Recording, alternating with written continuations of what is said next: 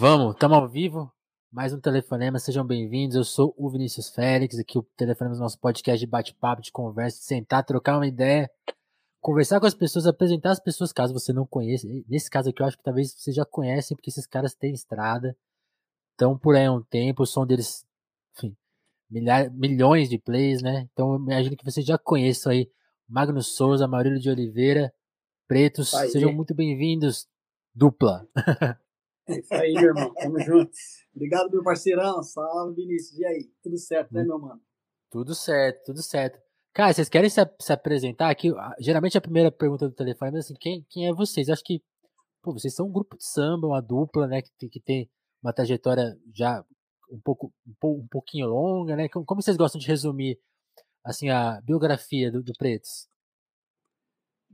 Que é tipo os velhos garotos, né? Tipo, meninos velhos. Jovens há mais tempo, né? É, tipo, jovens há muito tempo. Legal. A gente tem uma trajetória.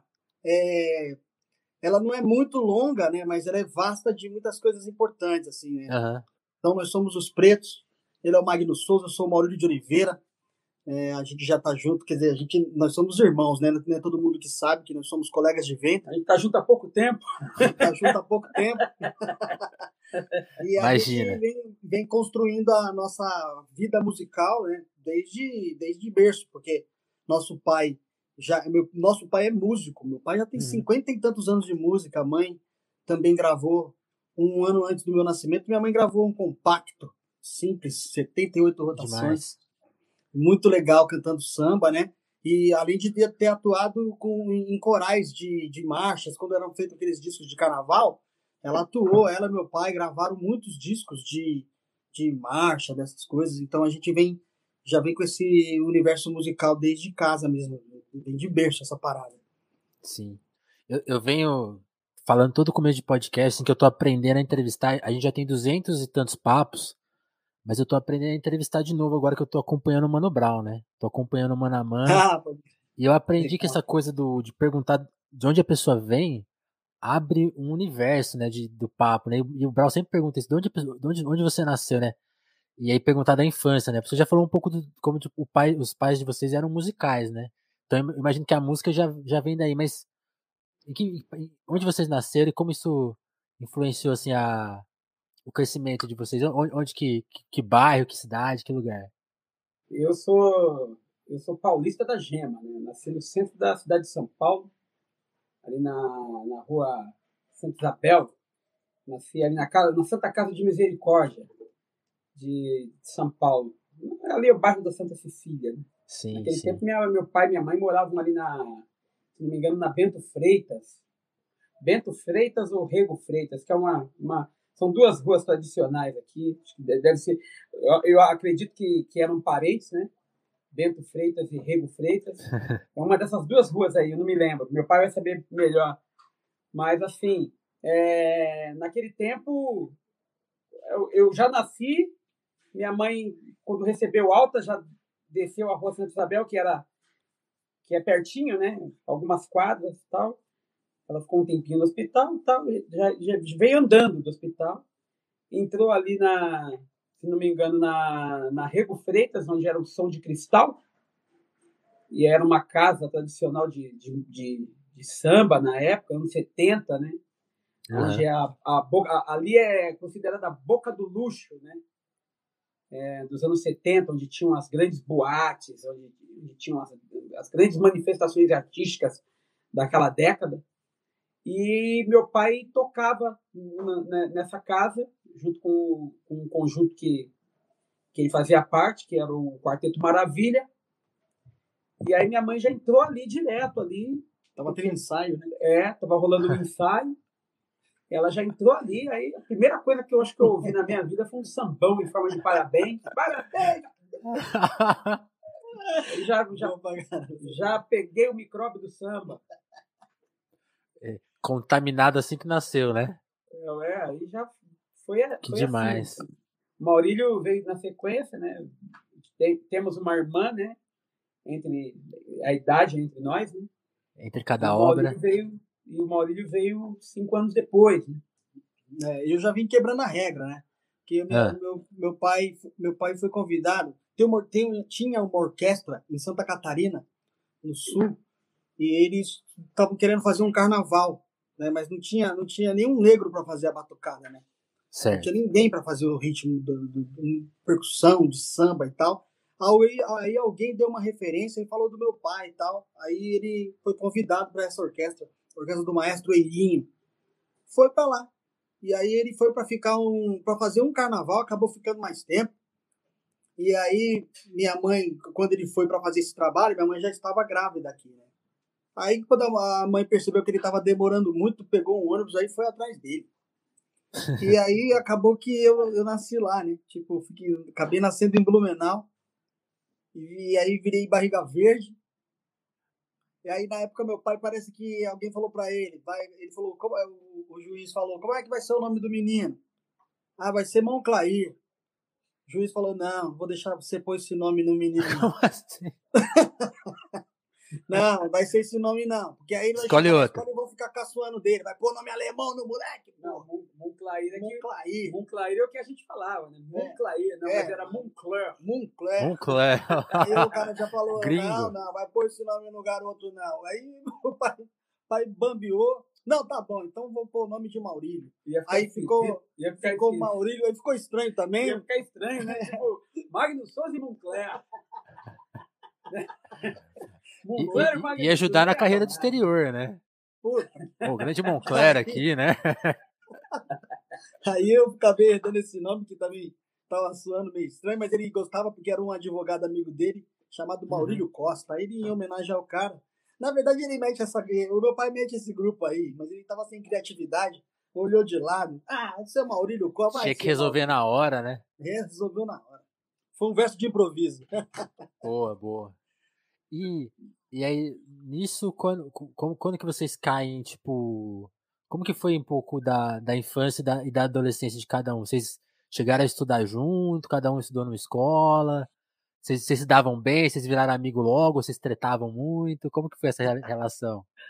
Cara, a relação é de irmão, irmãos normais, assim, que mas assim, tretar mesmo, né? Porque os irmãos tretam muito. Geralmente irmãos tretam muito, né? A gente treta no outro sentido, assim, de puta, vamos fazer uma produção. Aí a gente vai até chegar no, no objetivo final, já rolaram várias tretas, mas assim, do trabalho mesmo, normal, né? Nunca teve um. Tipo, porra, você gritou com a minha mãe. Não, não teve, nunca teve essa parada, nunca teve um, um desrespeito, alguma coisa assim que atrapalhasse nossa, o andamento da nossa amizade, né? Certo. Embora sejamos irmãos, somos amigos também, né? Então, assim, é muito legal a relação que a gente tem um com o outro, profissional também, de, de muito respeito, de, de um ser fã do outro, né? Em vários aspectos. Eu acho que é, acho que isso que nos completa, né? Acho que também a diferença, né? De um e de outro, da forma de pensar, é o que vai completando, né? Acho que o trabalho que a gente tem e a, a, a, irmandade, a vida, né? De um modo geral. Sim. Mas, mas conta aí, e, e a infância e a adolescência foram, foram de que maneira, assim? Já foi envolvido com música? Foi pensando em, sei lá, trabalhar em outra área? Como que foi? Nossa parada com, com a música, ela, ela, a música meio que puxou a gente, né? A, a, a gente ficou indefinido grande parte da vida, porque logo cedo a mãe faleceu, né? A uhum. gente teve a perda da nossa mãe no começo pois. da vida. Eu tinha 8 anos, Magno 12 anos. Então, ali naquele momento, é, a gente teve um afastamento gigantesco. Assim. A mãe já estava mesmo, a mãe já, já estava afastada da música já tinha um tempo já. Ela se afastou da música, eu acho que no meu no período do meu nascimento, assim. Então, aí a gente já não estava tendo mais aquele contato grande e o pai, como era o, o pai sempre foi um boêmio, né? Então a gente acabou não crescendo com ele. Pai, pai era boemia, pai era madrugada certo. fora, né? Então a gente ficou ali sendo criado pela mãe. Quando a mãe faleceu, a gente teve alguns problemas sérios. Né? Tipo, eu mesmo fui morar num colégio interno e tal.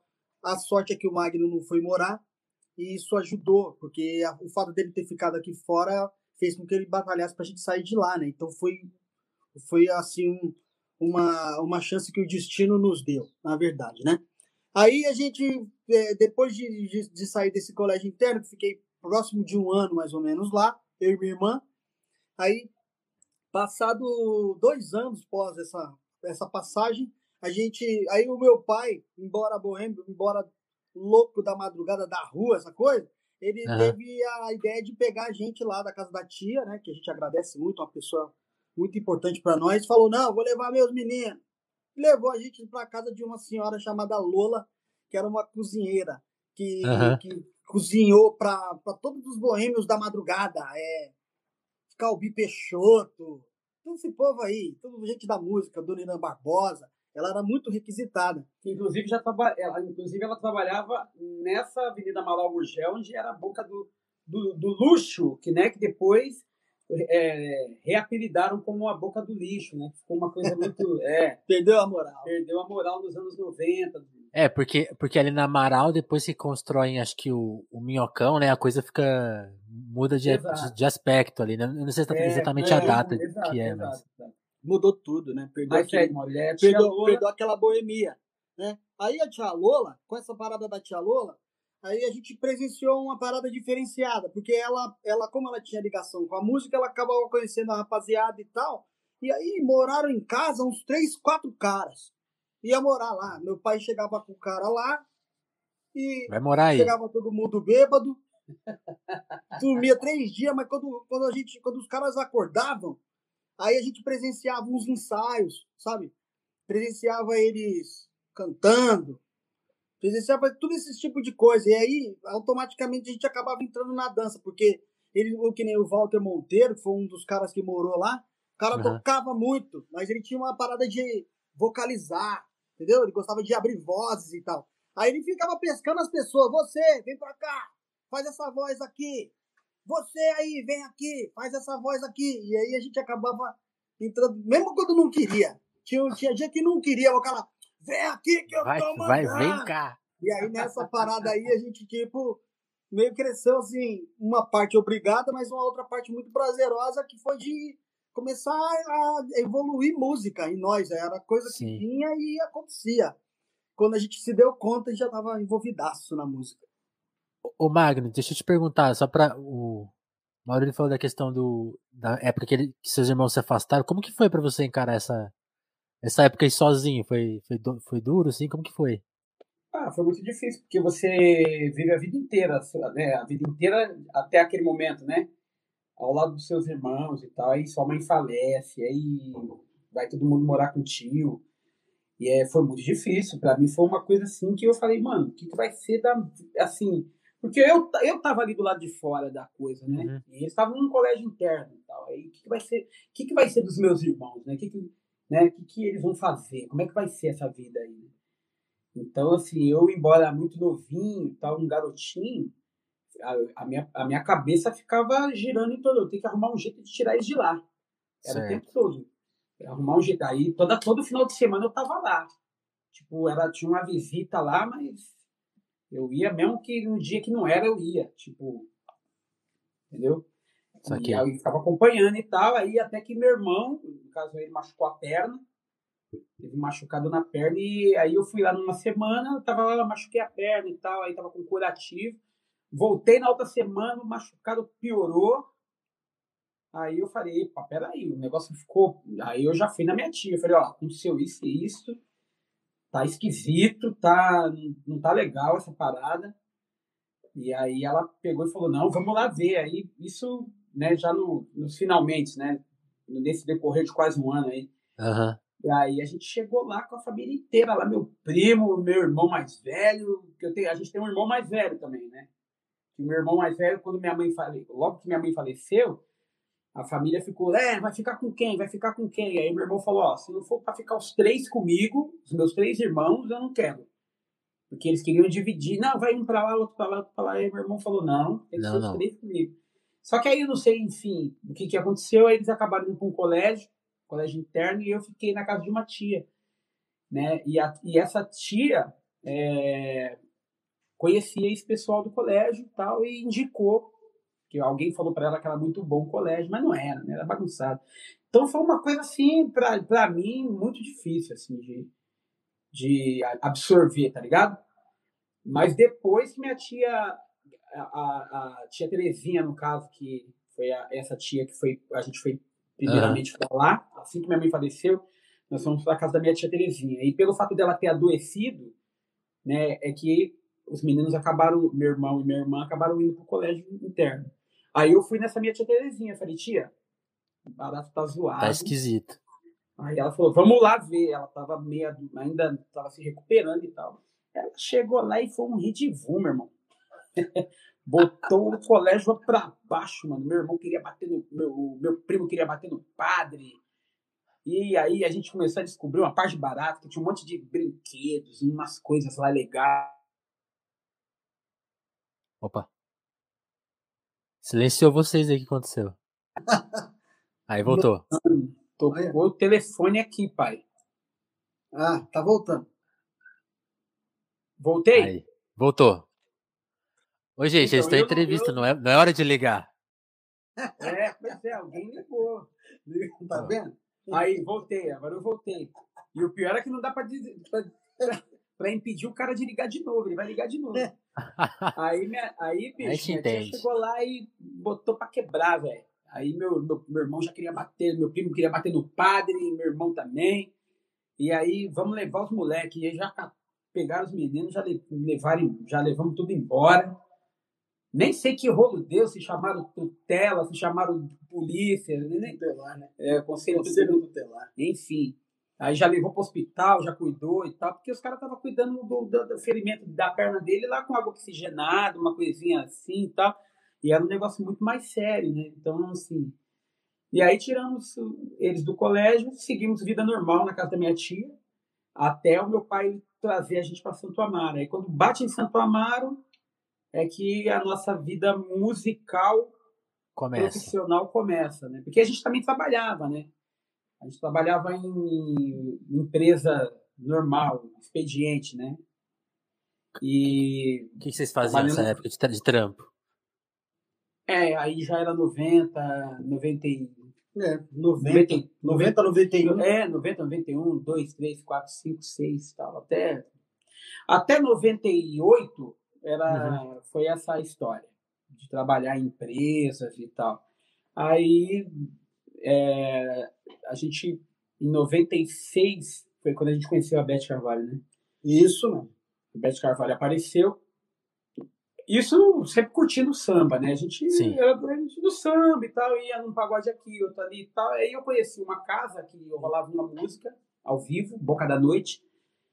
E eu achava aquela casa fantástica, porque tinha uma roda de samba lá que era uma coisa diferente, sabe? Uma coisa mais miudinha assim. Mas é, só se cantava coisa boa mesmo, umas coisas de, de mais profundas, mais amadurecidas da música, né? Certo. E essa casa havia, ela, eh, era, ela, ela foi de pertenceu a um grande músico chamado Eduardo Gudim Sim. e depois ele acho que ele, ele era sócio, né, mano, com, com o. Ricardo Guerreiro também que era um, um produtor, que era inclusive marido de uma cantora chamada Maria Marta, ou é ainda, né? Ac- Acredito que está aí vivo e tal. E, e, essa, e essa casa foi passada para o Wilson Sucena, que foi o cara que apresentou a gente aos outros, os outros integrantes do Quinteto em Branco e Preto.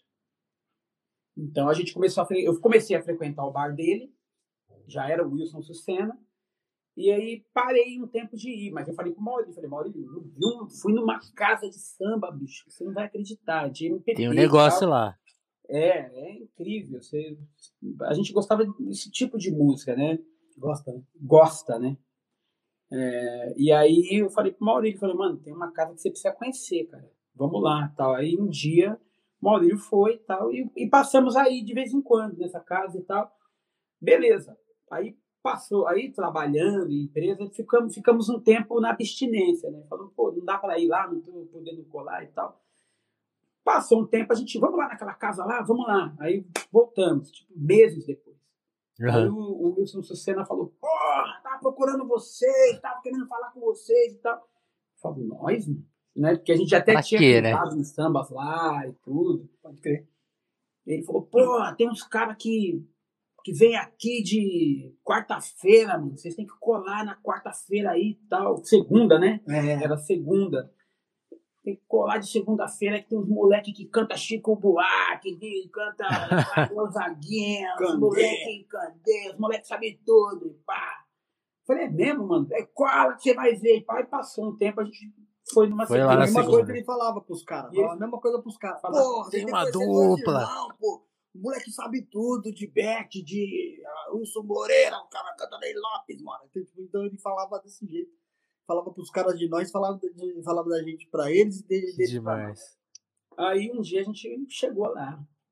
Só que a gente foi num dia que nem eles iam, nem que a gente ia. É, foi na segunda-feira. né? É, aí, ele falando isso pra gente, tal, que dia que é? Tal, cola aí numa, acho que segunda ou quarta-feira, sei lá, eu não me lembro direito. Eu sei que a gente chegou nessa casa, no Boca da Noite, no dia que tava rolando a roda de samba com os meninos, né, que ele nos apresentou. O Everson, o Iveson e o Vitor. E aí, cara, porra, na hora que ele apresentou a gente, deu uma liga, assim, parecia que e a gente tinha encontrado outros irmãos, entendeu? Que, é, que eles eram irmãos também, mas assim, parecia que eram nossos irmãos de sangue mesmo, assim. E aí deu uma liga, aí formou o quinteto. Ele falou, hoje, hoje vocês que vão tocar e tal. Aí pegou os instrumentos, "Ah, você toca o quê? Eu toco pandeiro, e você? Toca cavaco. E você, violão. Formação certinha, sentou pra tocar. Sobrou nada, né? Ficou a noite inteira tocando. Aí, aí criou, que- aí nasceu o quinteto. Que demais. Aí- e aí foram. E, daí, e aí foram 18 anos juntos. 18 anos juntos. Aí um belo dia, um belo dia, é, a Beth, porque a Beth vinha muito para São Paulo, alguém falou, vamos levar a Beth lá no Boca da Noite. Aí levou Cidinha. a Beth. Cidinha Zanon. É, Cidinha Zanon. Uma produtora aqui de São Paulo também, Parcerona. é, musicista, né? Foi dona de bar também. Ela é muito amiga da Beth. Ele falou, vamos lá e tal. Aí levou a Beth nesse Boca da Noite. ah, Isso em 96. Uhum. E aí a Beth, a, a Beth é, conheceu os meninos, eu não estava, porque é, no, no dia seguinte ia acordar muito cedo para ir trabalhar e tal. Não estava. E aí Mas a- chegou. cheguei. Mas chegou. É, Porque era cinco e pouco da manhã, mandando mensagem pra ele, mano, vem pra cá. Na época era bip. Mandando bip pra ele. Mano, cai pra cá, mano. Bete Carvalho tá aqui, falou umas seis vezes. Pô, Aí E ele achando que era trote. Ele, ah, então, ele só foi responder cinco e pouco da manhã. E Porra, tremendo, mano. quando eu lia, falava. sério mesmo? Falei, sério mesmo? Não, mas eu tenho que trabalhar. Falei, não, mano, esquece. Vamos, hoje é o grande dia. Pá, ele foi pra lá. Aí pegou, peguei o busão, Foi pra lá. eu, aí eu falei, não, não vou não, eu vou descer no ponto do meu trabalho. né? Aí quando eu fui descer, eu falei, não vou, mano, não vou, Olha, vou faltar, mano. é hoje que eu vou mudar minha vida, né? Eu fui direto para o centro da cidade, desci Porra. lá na Praça do Bexiga, ali onde tem a Vai, vai. vai, vai. Aí desci lá e tal, já subi o morrinho para cair na rua Santo Antônio, Boca da Noite. Chegando no Boca da Noite, Bete Carvalho dentro da casa ainda, saímos de lá 11h30 da manhã. Nossa. Puta que aí, mano, ela, aí ela escreveu na minha agenda. Sugestão para o nome do grupo: Quinteto Café com Leite. E aí, aí o quinteto nasceu como Café com Leite. E ficamos três anos com esse nome, aí mudou o nome, porque já tinha uma banda chamada Café com Leite, uma banda de forró, inclusive. Olha. Aí ela, no mesmo dia, que é um programa, um programa piloto que ela ia gravar, três anos depois, ela chamou a gente, que alguém falou pra ela, ah, aqueles meninos lá. Aí ela nem queria ver, ela falou, ah, aqueles meninos, então eu vou, não, aqueles meninos eu vou. Aí ela veio e rebatizou como Quinteto em Branco e Preto. Mas nesse intermédio, nesse inteirinho, nesse, nesse espaço de tempo de 96 até 99, que foi a troca de nome, a gente ficou esse período todo sem, sem ter contato com a Beth. Mas, em compensação, a gente foi acompanhando todos os outros grandes sambistas que vinham do, do Rio de Janeiro para São Paulo, porque Aham. teve, teve muita gente que não estava tendo oportunidade de mostrar o seu trabalho de novo. E, e já fazia muitos anos que não vinha a São Paulo. Então criou-se uma cena no ano 2000 muito importante para o samba, para as bases mesmo, para as raízes do samba, né?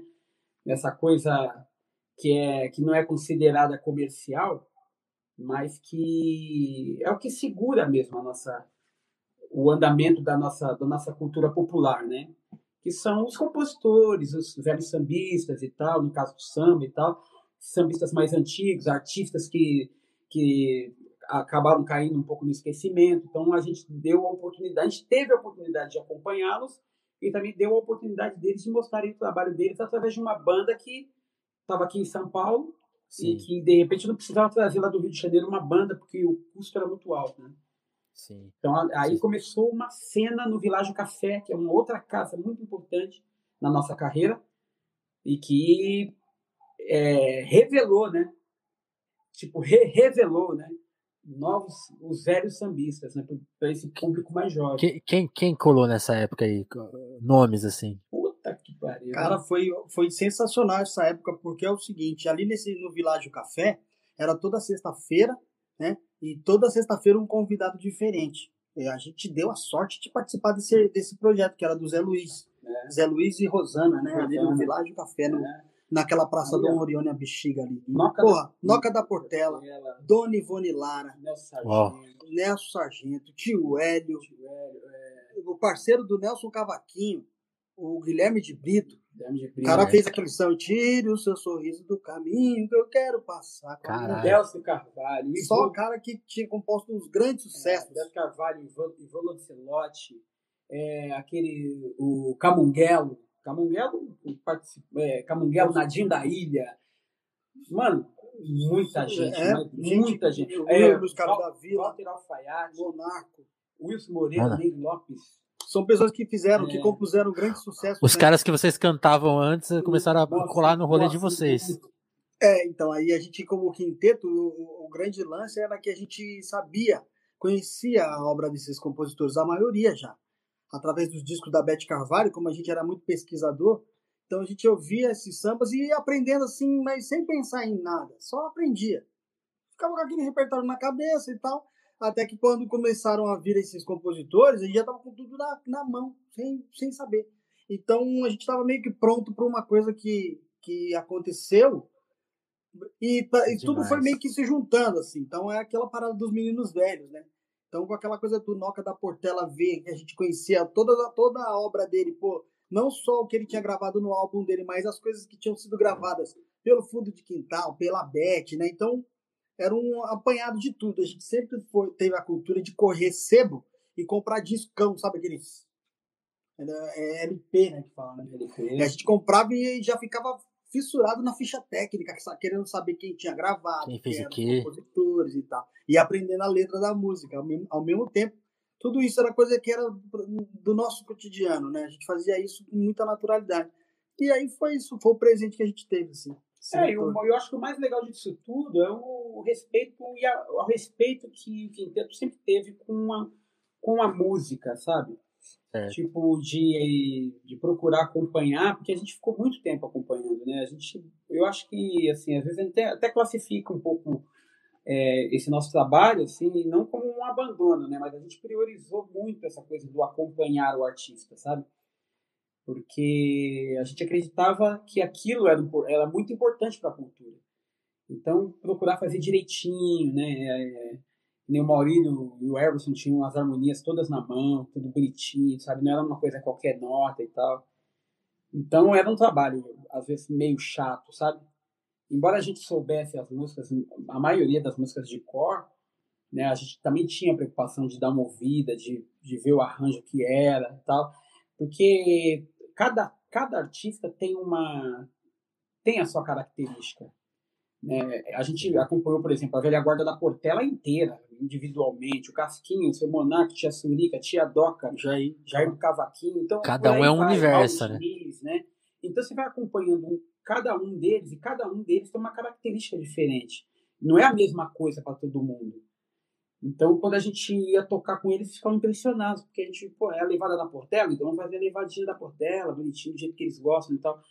Isso né, despertou nos caras uma coisa. Tem um grupo lá em São Paulo lá que é, é de verdade. E nisso aí É a gente acabou essa- gravando 14 programas ensaios, daquele do Fernando Faro, que, que a gente assiste na TV Cultura, né? Quinteto gravou 14. E depois, mais tarde, como Pretos, a gente gravou mais um, né? Já pós Fernando Faro, que já tinha falecido. Certo. era, e aí o programa trocou um pouquinho de nome, resgatou um nome antigo, que era o antigo Mobile, da TV Cultura, e a gente acabou gravando o Mobile, que era a versão, uma versão menor. Então, do- Sem do- dúvida, vocês são os artistas que mais gravaram, então, ensaio. É, não, eu acho que o que mais gravou foi foi o regional do Evandro, né? É, Evandro do Bandolim. É, mas a gente é o segundo. A gente é o segundo. Tá bom já. Já tá bom. que legal. E, e, e, e, vocês também fizeram coisas autorais no, no período do quinteto, né? Sim. Sempre compondo, né? Sempre. Nunca paramos de compor. Tudo que a gente faz é, é nos nossos trabalhos são músicas autorais, com exceção o Quintal dos Pretos, que é uma manifestação é, artística e cultural ao mesmo tempo, né? Um, é um, é um quilombo, né? No qual as pessoas, como não tem microfone, a gente resolveu gravar músicas que todo mundo conhece para que todos possam cantar, né? Sim. Então essa foi a ideia, mas tirando essa ideia do quintal, o resto é tudo autoral, né? Tudo sambas de nossa autoria. Vamos, vamos falar então do quintal, porque aí eu queria contar a história de como eu cheguei até, eu cheguei em vocês muito por conta, eu conheci o quinteto de, de, de ler sobre, sobre música, né? então, então vocês já estavam no radar. Quando vocês participaram do disco do Emicida, já, já tava tudo no meu radar, mas o, o quintal veio muito para mim, assim, eu já tinha ouvido também o Quintal, mas eu não tinha ouvido com a atenção devida, até que, que eu tava escrevendo lá o top 50 da cena, que é uma lista que eu faço para Popload, coloquei lá uma música do Emicida, conheço o Emicida há bastante tempo, né, mandei lá para ele, falei, ó, oh, coloquei uma música sua, tem um verso legal, gostei, que é uma participação que ele fez numa música, né, e aí ele leu a lista, e aí ele me devolveu, da, da hora, tá, tá da hora o né, mas samba vocês não falam de nada, né, Aí eu, aí eu falei, realmente, né? Tem até a questão do site ser de música pop, a música tem uma distância aí que, é, que é, a gente sabe que é muito problemática da nossa parte, né? Eu acho que é, é, é uma responsabilidade, não, um erro nosso. E que é, eu falei, não, vou cuidar disso, vou ouvir, vou ouvir as novidades, né? Porque a gente tá desatualizado. E aí me surgiram até duas questões. Primeira coisa que eu caí, caí no disco de vocês e achei, e achei isso muito, muito forte, né? Eu falei, putz, o disco é gravado como assim? Por que, que o som tá abafado dessa forma? Por que tá todo. Por que, que a plateia tá na, na mesma, no mesmo volume que eles? É uma coisa. Tem uma, uma criação aqui, né? Porque eu nunca ouvi. Mesmo os discos que recriam sambas de roda, você vai ver, o som tá na cara, que nem um disco normal. Tipo, os caras estão cantando ali até em levada de roda, tipo, fazendo aqueles. aqueles juntando várias músicas em uma, tá, tem, tem, tem toda mas sonoramente não tem o som. Eu falei, os caras fizeram isso, né? Então já, já peguei e falei, ó, que tem, Quer saber de uma coisa nova do samba? É esse disco dos pretos, né? E aí, nessa minha pesquisa, eu fiquei pensando duas coisas, assim. Desse, desse problema nosso da imprensa dar uma ignorada no samba, é um problema. A questão da novidade, porque aí o que aconteceu? Quando eu fui pesquisar as novidades, o, o Leandro me cobrou, mas eu, eu falei para ele assim: você tem alguma dica? Aí ele parou de me responder. Ele não mandou as dicas, eu tive que sozinho atrás e aí eu fiquei pensando, aí eu fui no Spotify, de artista a artista, deixa eu ver o que tá rolando samba. E uma coisa que eu percebi, o Spotify não tem cuidado com o samba. Porque você entra numa playlist de novidades, de funk, de sertanejo, de qualquer ritmo assim, brasileiro que tá é, numa fase mais é, de, de mídia e tal, tem lá 50 novidades, tudo novidade. Você entra na playlist de samba, os caras pegam os pretos, mas aí põe uma música mais antiga na sequência. Parece que eles não estão sabendo radiografar o que tá acontecendo, as novidades mesmo, os artistas novos, as músicas novas. Eu, eu achei isso tão esquisito, assim, porque eu falei assim, a gente tá com esse problema, mas eu acho que a indústria também tá com esse problema, tá, tá dando, sabe, alguma coisa não tá sendo feita aí. São duas, são duas perguntas em uma, né? Eu quero que vocês vamos comentar desse disco, dessa ideia, você já falou um pouco, Magno, de, da ideia de fazer o quilombo mesmo, tipo, sabe, tipo, é um disco muito legal, né? Tipo assim, tem a participação da Maria Rita, do MC, do, do Arlindinho, tem uma galera é tipo assim, um feat, né? Mas Sim. é sempre a voz da multidão que tá ali, né? Mesmo quando tem o feat, é, é todo mundo, né? Muito legal. Então vamos falar primeiro desse disco, desse conceito, depois vamos chegar nessa questão de mercado que eu queria ouvir vocês. Vamos, vamos por ordem. Ah, Como surgiu a ideia de fazer esse disco dessa forma? Mano, é o seguinte, é, é, pra gente é, o leque ele é muito maior, né? A gente vai tentar resumir mas vamos tentar ainda, ainda resumindo, passar um pouco de tudo, mas assim. Fica à vontade é, para falar meia hora, se precisar. A gente, a gente, não é. Eu e o Magno, a gente sempre visualizou todos esses contextos, todos esses parâmetros que você está falando. Então, tipo, a plataforma digital, ela só é uma resultante de tudo que já, a gente já vem vivendo com Sim. processos extremamente, extremamente parecidos com esse. Essa coisa do descaso que a, a imprensa e a mídia e a própria plataformas gravadoras e todo e todo o resto da música com o samba, né, é muito grande. porque as pessoas esquecem que o movimento do samba ele, ele é oriundo de pessoas é, ex-escravizadas, é, pessoas que, que, que vieram de uma situação já de libertação, de escravatura, essas coisas. Então, ou seja, a gente já vem trazendo toda essa essa dificuldade, né, que isso já dificulta demais. Então, quando vai se falar de plataforma digital, poxa, então já fica mais distante ainda. É que eu e o Magno, nós somos uns caras insistentes, entendeu? Que tá sempre querendo o melhor para nossa música, então a gente vai atrás. Então, se você faz uma busca dos pretos, é, você encontra com muito mais facilidade também, porque o Magno tem uma cabeça super aberta para esse negócio desde o tempo do quinteto, né? E trazendo para o quintal dos pretos, o que, que acontece? É, a gente sabe que esse modelo de roda de samba nasceu no, no Cacique de Ramos, lá com o grupo Fundo de Quintal, na década de 80. E, e, e, essa, esse tipo de referência de samba que a gente tem, que aí a gente aprendeu com o Bete Carvalho, mas aí o legal, o, a gente teve essa vantagem de aprender conversando com eles assim, né, na oralidade mesmo. Quem falou para mim que o verso era assim foi o Almir Neto. Então não foi alguém que falou pro Almir. Você não leu, você viveu, né? O próprio. Exato. Né? Da mesma coisa da madrinha Bete Carvalho. Foi, foram os próprios, assim, os semideuses do samba ensinando pra gente o que era aquele movimento de fato. Então a gente certo. teve essa sorte. Isso é uma coisa que ninguém pode tirar de nós. E o que, que a gente foi percebendo ao longo dos anos? Que o primeiro a parte de document, a parte documental do samba ficou muito ficou muito assim um, um vazio, ficou uma lacuna, né? E, e, esse movimento de roda de samba que os caras faziam nos anos 80, a gente nunca mais presenciou uma parada dessa.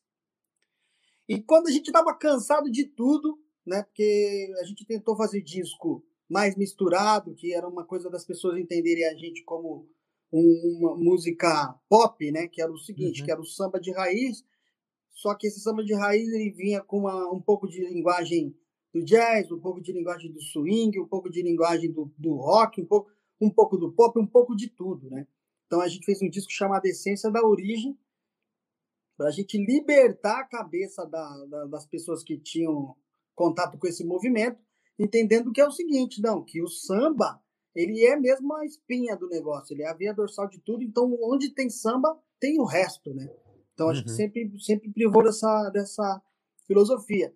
E quando a gente teve a ideia de fazer o quintal, foi quando a gente já estava cansado de sacar que, que a apreciação musical da indústria não estava mais rolando. Tava, tava, a, a indústria ficou insensível, saca? Tipo, não estava mais sacando, tipo, uma linguagem diferente, um arranjo novo, um, um show diferente, uma nova fórmula. Não estava mais. Tudo virou entretenimento e aí a gente, e pra gente acabou ficando o prato vazio. Aí, pô, eu e o Magno, o Magno tava falando já há muito tempo para mim. Maurício, Como resolver essa? Um né? lugar... Hã? Como resolver isso, né? Tentar. É, então. Aí o Magno falou, pô, a gente precisava achar um lugar pra gente fazer um negócio, nossa, assim, sem preocupação. Sem, sem precisar colocar aquela placa na, na parede. Aqui a gente só canta samba inédito, um exemplo. Né? É, a gente quer fazer um negócio assim, para nós, se der certo, deu, se não der, deu, tá tudo certo também e tal. Legal. Aí um, um mano me mandou um vídeo de um lugar e eu achei legal, interessante o lugar. Falei, caramba, esse lugar aqui tem mais ou menos aquela pegada que o Magno falou. Vamos lá. Aí marquei com o Magno, a gente fez um esquema, foi até o espaço e a gente viu que era um lugar que ele era, é, era tipo um pub, assim, um, um esquema que o pessoal tava fazendo, meio, meio atual, assim, tipo um quintalzão, uhum. grandão, um galpãozão, e tinha, e tinha um, umas coisas feitas tipo com Kombi antiga, caixa de som antiga, vitrola, então o lugar tinha uma cara meio roots, assim, saca? Aí o Magno falou, porra, gostei desse lugar, mano. vamos fazer aqui a roda de samba. A gente já tava meio que planejando uma roda de samba com microfone ligado e tal. Beleza.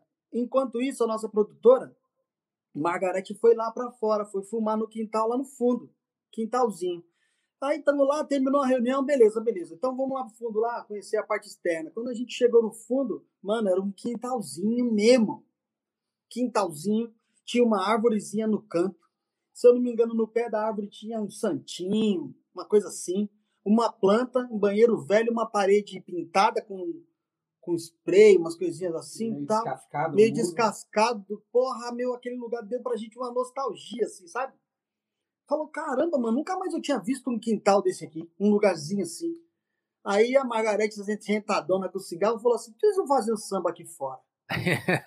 Ó, aí eu, Magna, a gente já se olhou, mano, é uma, hein? Bateu Aí- a ideia. Aí o Magné, mas vai ser difícil. Vai ter que trazer a aparelhagem aqui pra fora, vai ficar negando, se chover. Ela falou, não, vamos fazer sem, sem microfone mesmo. Ah, mano, aí a ideia ganhou corpo. Aí a gente, mano, então, mano, é isso, mano. Vamos fazer uma roda de samba? Vamos. E como é que vai ser? Aí a gente começou a compor ali. Aí o Magno mandou, ah, pode ser Quintal dos Pretos. Pronto, então fechou. Não, Quintal ela dos Pretos. Ela Quintal dos Pretos. ela Não, mesmo mas vai ficar desligado? Ela é desligado mesmo, vamos desligar. Eu Falei, mano, bora fazer. Puta, aquele bagulho explodiu no coração. E aí a gente começou a mapear a ideia e tal. E aí a gente fez a primeira roda de samba.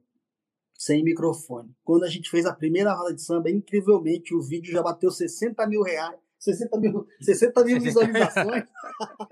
60 mil Se fosse em reais, hein? Porra. Então, aí bateu 60 mil visualizações e todo mundo comentando, tipo, enlouquecido, assim, o povo falando, meu, que é isso e tal. Aí a gente viu que rolou uma conexão das pessoas com aquilo. Total. Coisa que a gente não imaginava que ia ser daquele jeito. Porra, mano, foi um, um barato tão louco que aí, beleza, o pagode tinha na, na primeira edição uma média de 120 pessoas e tudo.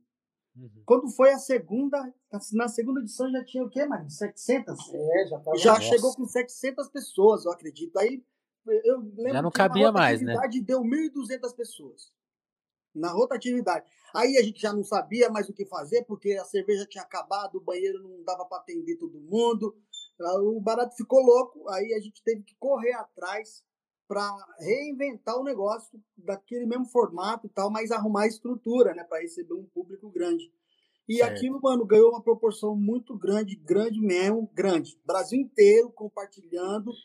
E aí virou um negócio muito louco, todo mundo querendo saber o que, que é isso, o que, que é isso, que, que tá rolando, o Quintal dos Pretos. E mais uma vez a gente criou uma parada, virou uma moda. E ao mesmo tempo, e ao mesmo tempo, um monte de gente reclamando porque ah, eu não consigo ouvir. E o cara que estava em casa assistindo, porque a gente fazia transmissão Exato. ao vivo também, acho que foi um dos pagodes que a gente primeiro fez transmissão ao vivo. É. O povo reclamando, tipo, ah, porque não dá para ouvir o som? Aí, tipo, vem pra cá. Puta, aí a gente vem pra cá, É. porque aqui, aí nego reclamava que não conseguia ver. não conseguia ver, não botar conseguia palco. ouvir. Sabe, foi uma confusão, porque na cabeça das pessoas está condicionado que precisa ter microfone, tem que ter luz, Tem que ter o palco. palco, tem que ser o que é. Então, se for para ser o que é, vai no pagode ali, do lado ali, da sua casa ali, vai lá no outro pagode lá que tem lá, não sei aonde. Aqui não, aqui é outro negócio, aqui é uma roda de samba que todo mundo canta, todo mundo chega, quer, chegar, quer ouvir o samba, chega perto, ah, mas tá apertado. Sim, mas a gente tinha esse ideal, mas os próprios músicos começaram. Rapaziada, tem que pôr um, tem que pôr um som no bagulho. Rapaziada, tem que pôr um som. E a gente? Não, som não. Não é assim. Aí os caras de novo, rapaziada, tem que pôr um palco. O público tá reclamando, tem que pôr um palco. Falou, não, mano, quem quiser vir vai ter que ver o bagulho do jeito que é. Nós, na puta de uma resistência com os caras. A gente ficou o primeiro ano todinho na resistência. Não, Nossa, é, é, Não tô admirado com essa história. não. E aí, tá bom, vai, vamos colocar um elevadozinho. Aí a gente colocou um palco Cedeu. só pra, pra na hora de cantar o samba, porque foi aonde a gente teve que mudar um monte de coisa. Por exemplo, é, para mandar o samba, tinha que levantar para gritar que samba que era pro cara que tava lá atrás ouvir. Nessa daí, o, o lance de levantar já começou a virar uma marca, né? Já começou a virar uma espécie de, de identidade, né? Pô, os caras lá eles levantam para puxar o samba. Então não dava para ser aquela roda de samba exatamente tradicional, mas a gente queria o que o som fosse tradição total, É, aquele porque- som roots, entendeu? E aí a Certo. gente levantava para puxar o samba. Eu não quero mais. Aí o dali ouvia e puxava pro outro. Daqui a pouco tava todo mundo participando. É, porque é, até então, na cabeça de um monte de gente, samba é tradicional demais, samba não pode levantar, samba não pode dar risada, samba não pode dançar. Pode... Criou-se né, um mito de que o samba ele é engessado, e não é. Sim. Tipo, roda de samba, porque uma roda de samba tem que estar todo mundo sentado. Mas é engraçado que a roda da Portela, eu, eu, eu cansei de ver um monte de, de vídeo aí da, da antiga que os caras ficavam tudo em roda de samba cantando seu pé, samba, né? com cavaquinho na mão, uma roda, todo mundo de pé, entendeu? Porque se encontrava às vezes na, na porta da escola, e sempre foi isso, na, na roda, você chega numa roda de samba, na frente de uma escola de samba, que às vezes faz uma roda Aula de de compositor. aula de compositor, tá todo mundo de pé, não tem esse negócio. Então, criou-se um lugar, porque para tocar samba e choro tem que estar sentado. Tem que, é, né? Então, assim, isso automaticamente já gerou um monte de crítica no samba, porque no samba você faz qualquer coisinha diferente, pronto, tem os donos do samba, né? Os presidentes do samba que falam que não pode e tal. Só que aí, meu, que dane-se, o presidente que vai apagar do chapéu, tá ligado? Só que aí a gente Não teve é a pra ter presidência, inserir, né? É, só que a gente teve a vantagem de inserir as pessoas numa experiência que, meu, é aquela coisa, tipo, não tem cão casa com rato, você não tem cinto, amarra a calça com cipó. E aí isso criou uma outra parada que, sem querer, a gente, mano, acertou, porque as pessoas não Muito, tinham vivido muito. é, é, desde, a, desde a da década de 80 até, até os dias de hoje, não tinha um movimento que as pessoas se sentiam inseridas. Ou seja, mano, se não tiver sua participação, não vai rolar. Não é a mesma você coisa. canta com nós, ou vai foder tudo, tipo assim, sabe? Então, é, é, o samba só acontece se acontecer a atmosfera de todo mundo tá meio que ali junto, né? Então, quando a galera. Aí no começo, claro que já teve um monte de gente que entendeu logo de cara, porque eram pessoas Sempre sedentas tem, é. por samba, né? Aquelas pessoas que, que são sambistas até, até dormindo é sambista. Aí é diferente. Mas, mas a parte que não entendeu, que era uma galera já mais jovem e que também já estavam com essa, com essa formação. As pessoas hoje, hoje elas nascem e já tem tudo. Tem celular, tem internet, tem tudo. No nosso tempo nem Facebook tinha. Não, Então, e- essas e, pessoas. e o samba que a não gente é informado é esse samba, som na cara, grupos, é assim, assim, assado, é tipo uma Exato. regra, né? É. E aí acabou que o microfone engessou, o, o artístico, né? E engessou tudo. Engessou que, que era uma voz falando por todas, né? E no Tem até tem até uma frase as do Tom Zé. Tem até uma frase do Tom Zé que eu não sei se vocês conhecem e acho que vocês vão gostar, que ele fala assim: o primeiro sensor do músico é esse aqui, ó. É o microfone. O microfone, exatamente. sensor. É. É, e, e- e o quintal é isso, é, é meio que democratiza né, a participação de todas as pessoas, elas todas têm, têm a mesma voz. Até mesmo quem está no papel de artista ali, no caso somos nós ali, a gente não consegue dar um grito e todo mundo acatar aquilo que a gente está falando, porque, meu, não é microfonado, não tem jeito. Entendeu? A gente até usa hoje um microfone para dar um recado, para falar alguma coisa né, no estado de mais emergência a gente dá um toque para mas a roda de samba o tempo todo desligada e tal e, e outras coisas que a gente é, tem no quintal é o empreendedorismo do- de, de várias outras frentes também que Aham. tem a oportunidade de- dessas pessoas trabalharem né, no quintal vendendo seus produtos né, pessoas que muitas vezes não têm oportunidade de ter a sua seu produto num shopping e em determinados lugares que, né, que o, é um alto custo né, de imposto e tal, a pessoa tem a oportunidade ali de montar montar sua barraquinha ali É. e vender o seu produto, vender o seu, seu lanche, né? A gente faz um, uma a Margarete é muito boa nisso, nessa articulação, né? E aí ela consegue fazer com que essas, essas pessoas trabalhem no quintal. As músicas que, que a gente toca no intervalo do quintal são todas músicas que foram gravadas por nós e tal.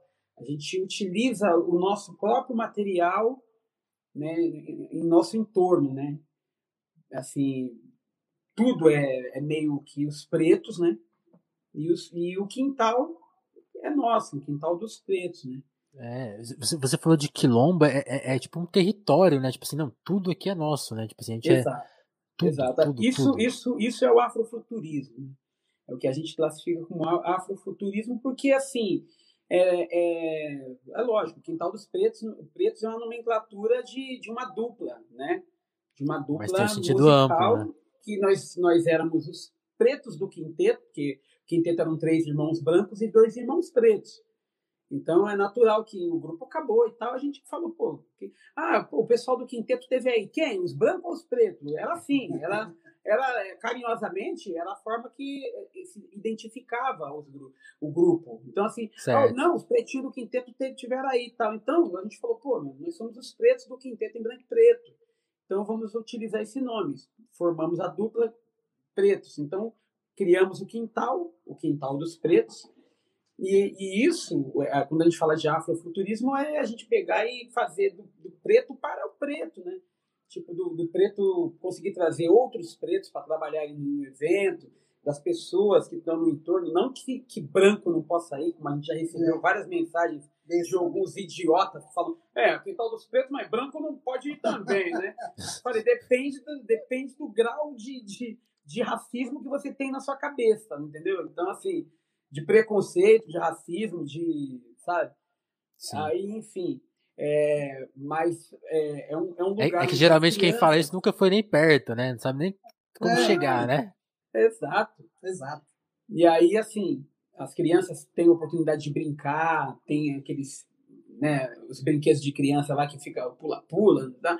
elas estão ali em contato com uma cultura que é delas, entendeu? Assim, uma, uma coisa que elas se identificam. E a gente foi incisivo de trazer esse som acústico com o som do samba mesmo, tradicional, sem microfone, sem captação, mas com uma imagem altamente tecnológica dos dias, trazendo todo esse recurso que as pessoas, porque todo mundo vê a imagem e associam ao som, mas a gente não queria que essa imagem passasse como se fosse algo é, é, maquiado.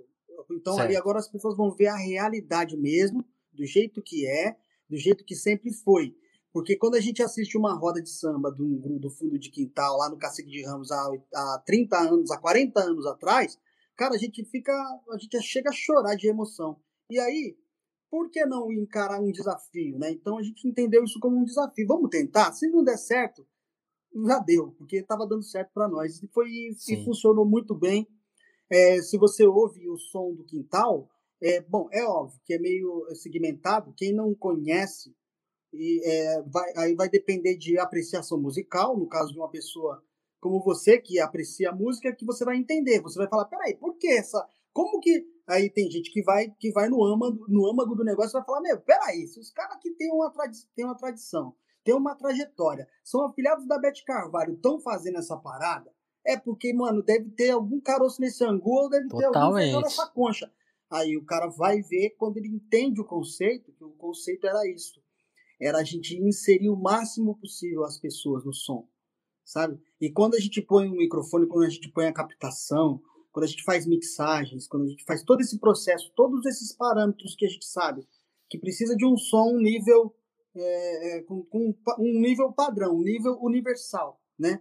Para que você tenha uma comunicação do seu som com o mundo todo e tal, e isso é bom, mas para a gente distancia dessa experiência, que é você entender o seu som. Né? Então, é, o pessoal aperta um pouquinho o ouvido, aperta um pouquinho o ouvido. Mas eu acho que chega uma hora que começa de novo a incorporar, e foi o que aconteceu. As pessoas começaram Sim. a se encontrar naquilo. Porque é um quintal, as festas de quintais eram sempre assim, com aquele som, com aquela maneira, com aquela fórmula, e a gente não queria perder isso. Então a gente traz o Emicida, traz a Maria Rita, traz o Arlindinho, nessa figura de pessoas que estão ali, poxa, se você vê uma Maria Rita ali, peraí, sabe? Já vai pôr o pessoal para pensar. E deu super certo a ideia. É, é porque é, é onde a gente pode falar, para essa questão de mercado, né? Porque o que o Maurício falou, se você vê o Emicida ali, né? o Emicida que já frequentava o samba da vela na época que, porra, 2008, né? nós somos fundadores do Samba da Vela, o MC da ia lá, entendeu? Assim, uhum. ainda assim, uma carreira assim, né? Foi meio, Começando. meio meteórico, mas com muito trabalho, muito trabalho com seriedade, um cara incrível, né? Que chegou aonde chegou com muito esforço.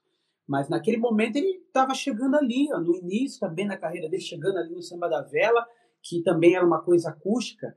Então ele já sabe da nossa caminhada lá atrás, né? Que é, é, é uma resultante. Então, quando ele vem hoje, com a dimensão que ele, que ele tem hoje, que ele galgou, vem uma Maria Rita, vem um Arlindinho, que é filho do Arlindo Cruz, que é o cara do samba, né? E, e Salgadinho também, que tem uma história. Então, quando a gente é, é coloca essas pessoas numa roda de samba, como o Maurílio disse, faz pensar, né? Existe um eixo aí que está rodando meio estranho com relação ao mercado, de não olhar, de não olhar é, de fato para as manifestações, né? Que, das, as coisas que acontecem culturais e tal porque é, é, é legal que, que vem rolando, as novidades, é, né, é, caracterizar é, esse movimento nosso como uma novidade, né? É bacana, pô, é bacana, mas isso não tem nada de novo, né? Tipo assim, a gente não inventou a roda, né? Isso aí é uma coisa que já estava há 40 anos atrás, sim, nego, sim. nego fazendo porque não tinha condições de ter microfone. É diferente. Não, nós temos condições de ter microfone, mas a gente não quer fazer porque a gente quer homenagear os caras que, que limparam o terreno para a gente. Entendeu? Então, é, a gente, é, é, é essa a proposta. Total. E, ao mesmo, ao, e ao mesmo tempo, é, a, os meus filhos, as minhas filhas, as filhas do Maurílio, elas e, e, e, os contemporâneos, nossos amigos que estão tocando com a gente ali, os filhos dessa galera não viram uma roda de samba desse tipo. Desse jeito, né? Desse jeito, que o cara levanta e grita um tom lá maior, vou cantar o samba, pá, e, e manda o samba na raça. Então, isso acabou. E acabou assim, de uma forma comercial, né? De uma forma macro, né? Porque isso em casa Sim. tem. Eles vêm todo dia em casa, num pagodinho na sala e tal. E... Uma roda de samba com mil, duas mil pessoas em volta e você dá um grito e todo mundo sai cantando, todo mundo já entendeu. Então isso aí pra gente é uma vitória, entendeu? E, e, a gente, a única, o que a gente sente muito é que muitas vezes tem que, a gente tem que dar graças a Deus por existir um emicida que chega e fala, ó, tem que falar, que nem ele falou para você e tal, né? Exatamente. Falar, porque se, meu, se o emicida não fala, talvez a gente não tivesse batendo esse papo hoje.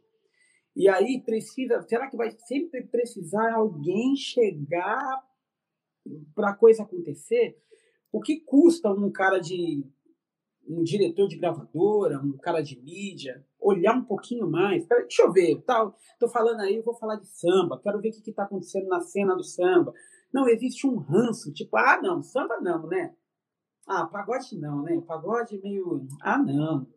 E aí é que é o erro. Porque Antes aí de gente... preconceito musical é social. É, social. Totalmente. É musical, é um preconceito de que, que é estrutural, sabe? É, e aí acaba jogando a música do Brasil no lixo, porque é, é, no samba que tudo acontece.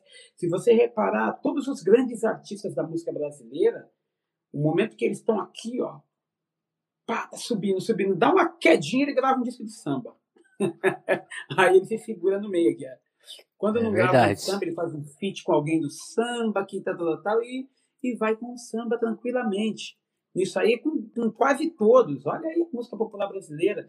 Né, os grandes ícones da música brasileira, todos eles gravaram samba, né? É verdade, é verdade. E a gente e, nega assim, o samba o tempo, a nossa mídia nega o samba o tempo todo. O tempo todo. As nossas rádios negam o samba o tempo todo. Porque, como o Maurílio falou, nós, so, nós somos oriundos de uma, de uma, de uma ancestralidade que foi escravizada, que teve, que teve poucos recursos, que teve pouco dinheiro para se investir no som que a gente trouxe de lá.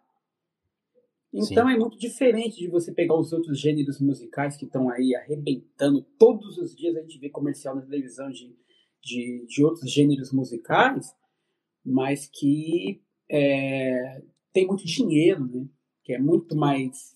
É, Vai muito além da música. Pela, pela barganha de troca financeira que, que isso proporciona. Um patrocínio tempo, que vem, né? gêneros musicais que fazem uma apelação medonha para poder estar tá aonde está, entendeu? E o samba não precisa disso, né? Sim. E assim, uma coisa que eu queria falar, assim, quando eu, quando eu chamei de novidade, né, que você falou bem, não é uma novidade, mas eu, eu acho que eu acho que assim que vocês têm que ganhar o mérito de novidade é a coragem de registrar isso em disco, né? Porque uma coisa é fazer acústico ali no ao vivo, né? Que a pessoa vai lá, cola, vê, ouvir a live na internet. Mas quando, quando transforma em disco, porque aí, aí, é mais uma vez que eles falaram, bateram o pé e falaram, não, vai ser desse jeito. Porque assim, eu imagino que seria muito fácil chegar alguém de gravador e falar, oh, então, gente, gostei da roda aí, quintal, legal, a gente vai fazer um DVD, então. Mas no DVD, microfone, né? Assim, não, vai ser igual. Porque aí eu acho que aí, eu- aí eu acho revolucionário, porque você toca, você coloca um negócio no Spotify, posso contar da minha experiência. Tipo, eu já tinha um contato com o Quintal, já tinha visto os vídeos do, do MC da quando ele participou e tal, mas eu nunca tinha reparado na questão. assim, Quando você ouve só o disco que não tem a imagem, a primeira coisa que você faz é se questionar, tipo, pera. Que é, que é o que o, que o Marulho falou.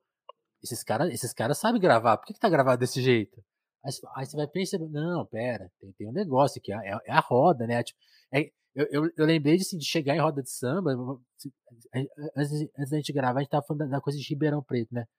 Há, sei lá, uns 10 anos atrás eu lembro de em rodas, assim, tipo, ti- tinha, tinha um grupo que eu nem, eu nem sei o que aconteceu com os caras, que eles sumiram, assim. Mas eles faziam festas, assim, era sempre em casas, casas de show, casas de pessoas mesmo, que tinha um quintal grande.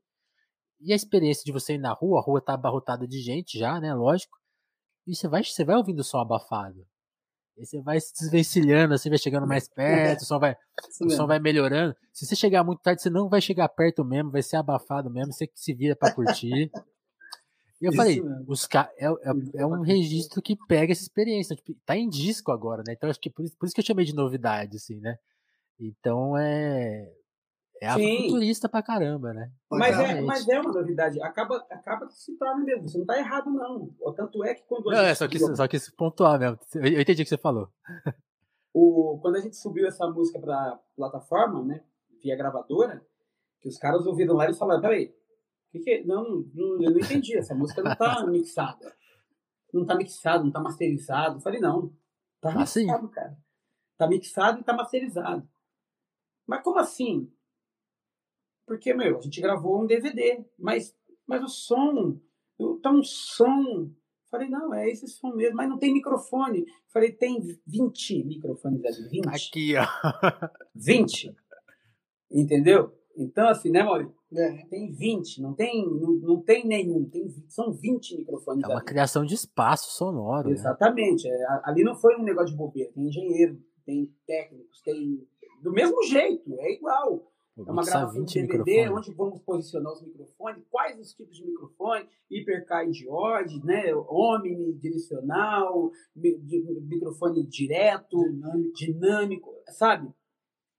É, é tudo pensado, tudo calculado, entendeu? A gente não é bobo, a gente sabe o que a gente está falando, né? A gente, pô, a gente grava os nossos discos, a gente mixa, a gente masteriza, a gente faz tudo, entendeu? Então, assim, mas a gente queria aquela sonoridade. E aí foi, a- a- assim, não com a gravadora em si, mas, puta, eles para conseguirem colocar esse disco no Spotify foi uma guerra. Pô, para entrar na- no Spotify, na, na Apple Music, no Deezer, na, na Tidal, nessas Ah, nessas é? grandes plataformas, foi uma guerra porque esse tipo de sonoridade as pessoas não, não, isso não vai, não, é um, pô, somos um dos mais ouvidos do samba no Spotify hoje com esse disco. Olha que Exatamente. coisa, coisa contraditória, né? É, É muito isso. louco. Vou até dar uma olhada aqui nos números, quer ver, ó? Quintal tá com quanto? Ah, No YouTube eu acho que tem ué, qua- Chega a três 800 milhões, mil, né? 300 mil, 500 mil, é muita coisa. É, Isso orgânico, hein? Sem, sem impulsionar. Aí, aí, aí a gente já ouviu gente de gravadora falar assim: ah, não, o número de vocês é pequeno. É pequeno, mas a gente não pôs dinheiro, né? A gente não. A gente não. A E, gente não e- e compra e- e views, posso acrescentar um negócio aqui. E- esse- esses números aqui, quando você tem 100 mil, é muito comum. Você vai falar, pô, esse cara tem um milhão de, de views e tal. Aí você vai ver o disco do cara, tem uma música com um milhão, a outra com 5 mil, a- e uma que ninguém ouviu. Tem muito esse, esse fenômeno. É, o de vocês, todas, têm o mesmo número. Ou seja, o bagulho é real mesmo. A pessoa É real. E, ao e se você olhar no YouTube, você olha lá no YouTube, todas as músicas, parece que todas elas já passaram de 500 mil, 500 mil views. Né? E você olha os comentários, o, o- o posicionamento das pessoas, né, o engajamento, é tudo É muito emocionado. De, de 100, 200 Emocionados. comentários, comentários, pá, textão. Sabe o cara pegar, pegar ele, ter tirar o tempo dele para digitar a letra inteira, Muito, ele pegou, muito. fez um copia e cola, mas ele digita a letra da música inteira, assim, tipo, tipo assim, se você tá vendo e não tá conseguindo entender a letra, ó, a letra tá aqui, tipo assim, a galera é uma colaboração, tá ligado? Total. E é muito legal isso, assim, o engajamento Não, e, e tanto, es- essa coisa dos comentários foi assim, quando eu ouvi o disco, eu, eu, eu tava nessa pesquisa musical, o MC me deu a missão, eu falei, quero achar sambas inéditos, bem, bem feitos, que vão dialogar com o que a gente tá fazendo, porque já tem essa barreira. Co- Como que eu vou quebrar essa barreira? Eu preciso achar os artistas que estão fazendo as coisas mais legais. E quando eu caí no som de vocês, eu percebi o conceito, falei, pronto, achei. Agora eu preciso entender se isso é mesmo conceito, porque eu não achei nenhuma entrevista de vocês falando disso, aí fiquei Aí fui, fui perguntar para amigos que pesquisam música. E eles não me responderam a tempo. Ali- ali- Aliás, tem gente me devendo resposta. Vou cobrar aqui. Eu, per- eu perguntei, ô, você, já, você que tá- ouve mais samba, você já ouviu algum samba, algum disco de samba de roda gravado como é o negócio mesmo? Aí não respondeu tal. Aí até perguntei pro, pro Leandro, ele não, acho que ele não visualizou. Aí eu fiquei na dúvida. Assim. Aí perguntei pra, pra a- a- outros amigos meus, falei, gente, eu tô com essa, com essa ideia aqui que eu percebi isso aqui, vocês concordam? Aí, tipo, aí alguém, aí alguém me mandou o link do DVD, tipo, seu, olha lá no DVD os- o jeito que os microfones estão posicionados. Eu falei, ah, caramba, é isso. E aí você vai no primeiro comentário do, do, do DVD completo, é, é um cara assim, é isso, esse som, vocês pegaram o espírito do negócio, assim, tipo assim, tem todos os comentaristas reparam nisso, eu falei, pronto, então já tá, É. tá explicado.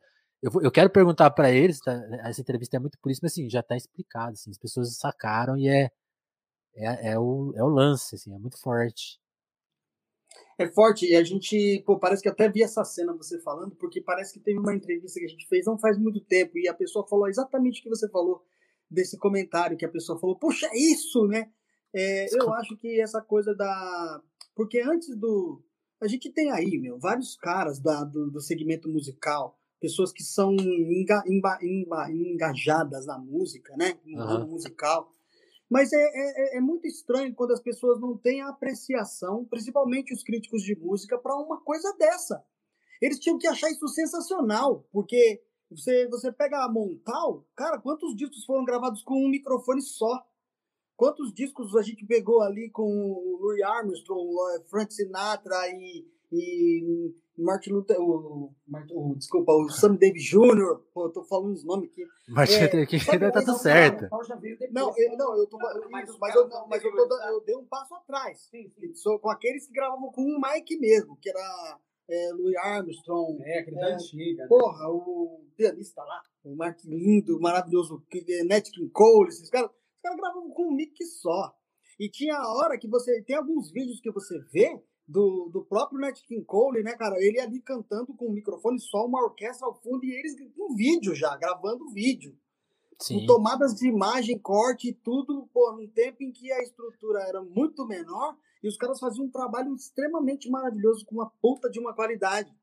E aí quando você bate com esse trabalho do Quintal dos Pretos numa gravadora de ponta, eles não, não- eles Tem não, mas ideia. não, mas isso aí Porque isso, isso é muito forte, né? Tá na história da gravação, porque, tipo assim, os caras gravavam com o mic e você vai ver, tipo, o som de todo, sei lá, de todo o jazz de uma, de uma etapa é um som, sim, que, que tem aquela sonoridade, mas, tipo assim, a gente que não viveu a época, a gente nunca vai saber como que eles soavam de verdade, mas a gente tem aquela ideia de som, né? Então, tipo, a gravação, eu acho que ela informou todos os próximos anos da música, né? Então, tipo assim, o samba ser gravado só em estúdio desinformou o músico de rua, né? O músico de, porque o cara vai, pô, não tô tirando aquele som. Ô, o cara tá no estúdio, mixado, tem quatro.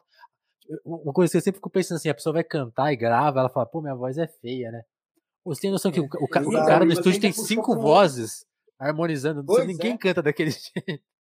Exato, e você, você ainda puxou para um outro, um outro fator que é muito importante dentro do samba, que se você desse um giro dos anos 70, numa, em qualquer lugar aí, roda de samba, você ia encontrar um músico, que é músico, que toca o instrumento, pode crer. e esse músico canta, esse músico compõe, Aham. tá ligado? E esse músico, ele, é, ele dança, ele é completo. E é multi. Certo. tá? Tanto é que o Almig Neto era assim, né? Você pega o próprio Arlindo Cruz, você pega o pessoal do Fundo de Quintal que dança, que toca o instrumento, que canta, que que Originais do samba, né? é, que desen- originais do samba, que desenrola na roda de samba, que, que, que resolve mesmo a parada. Aí, essa desinformação que aconteceu por conta de- de- dessa coisa de estúdios, né? é, o tempo veio passando, é, formou músico. Uma tecnologia mal aproveitada. Então, veio- é, formou-se vários músicos, mas Não artistas. o sambista, né, o sambista, o artista sambista, é, são poucos. Então, assim, o cara ele toca bem, tudo. Mas você fala, canta um samba na roda de samba. Não, eu não canto, eu não canto, não sei cantar. Não, não, minha voz não é boa para cantar. Ele vai falar isso. Ou, não, não, eu não. Ele toca todos os sambas, mas ele não decora um, ele não sabe um. Ele não tem um samba na mente. Então, é, os, os sambistas de hoje em dia Modelo, né? é, não são mais sambistas, sambistas, né? atuantes da roda de samba, dos artistas do samba. Ou é um cantor, o grupo tem um cantor que canta, e aí ficou essa marca. Mas quem é o cantor? Mano, o fundo de quintal tinham três, quatro cantores. Não, e, e que é uma Tem- coisa que no- nos anos 90 virou uma coisa, né? Porque, tipo, os caras. Virava até um estigma, assim, a, a banda bomba muito, o cara vai solo, vira solo.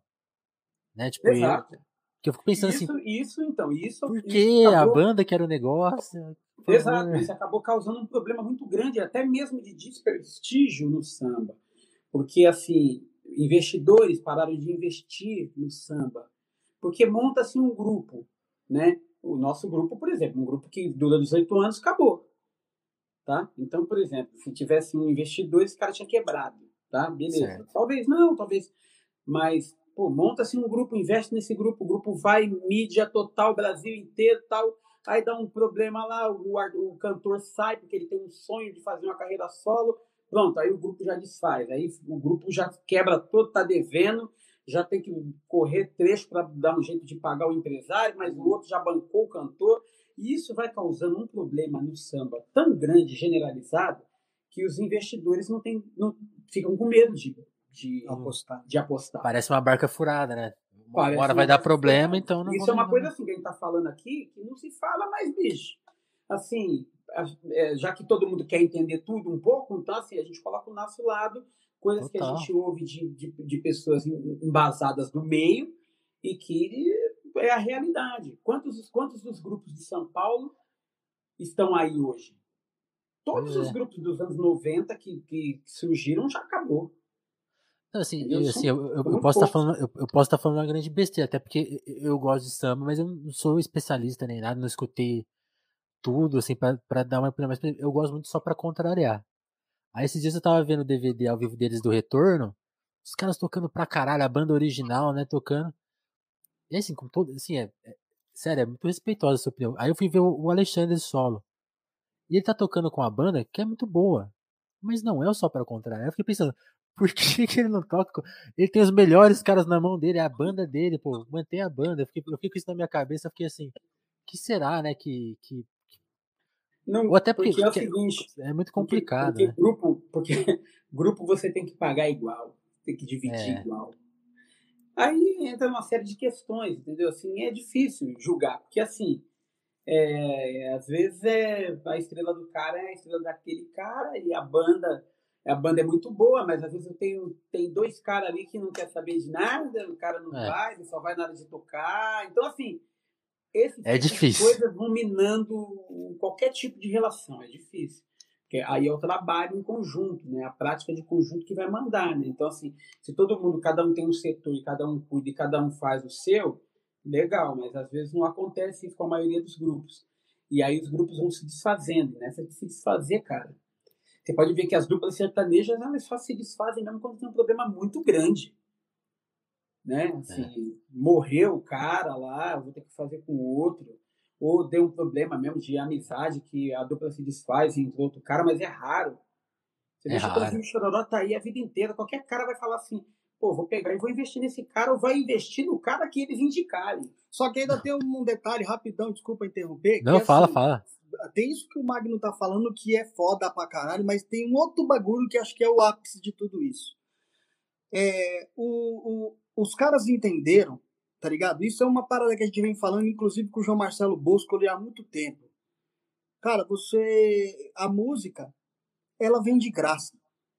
A música, ela, as pessoas têm a música de graça. Isso é uma treta. Entendeu? Mas a música faz o quê? Ela fideliza. Entendeu? Então as Sim. pessoas começaram a, a entender música de que maneira? É o seguinte, que produto que essa música vende?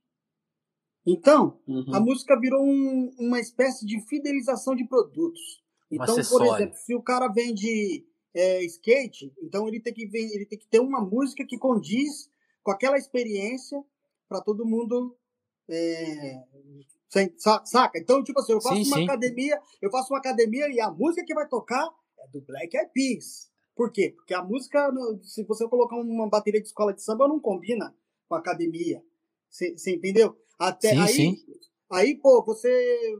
A gente, né? No caso do Magno Quintal dos Pretos, a gente vende é, música, a gente vende samba.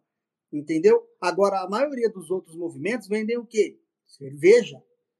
Então, a- então aí que acontece? A rapaziada Aí você falou é tudo o mesmo. produto que aquele, que aquele movimento de música vende e começa a fidelizar o público com aquele som, mas a intenção é música.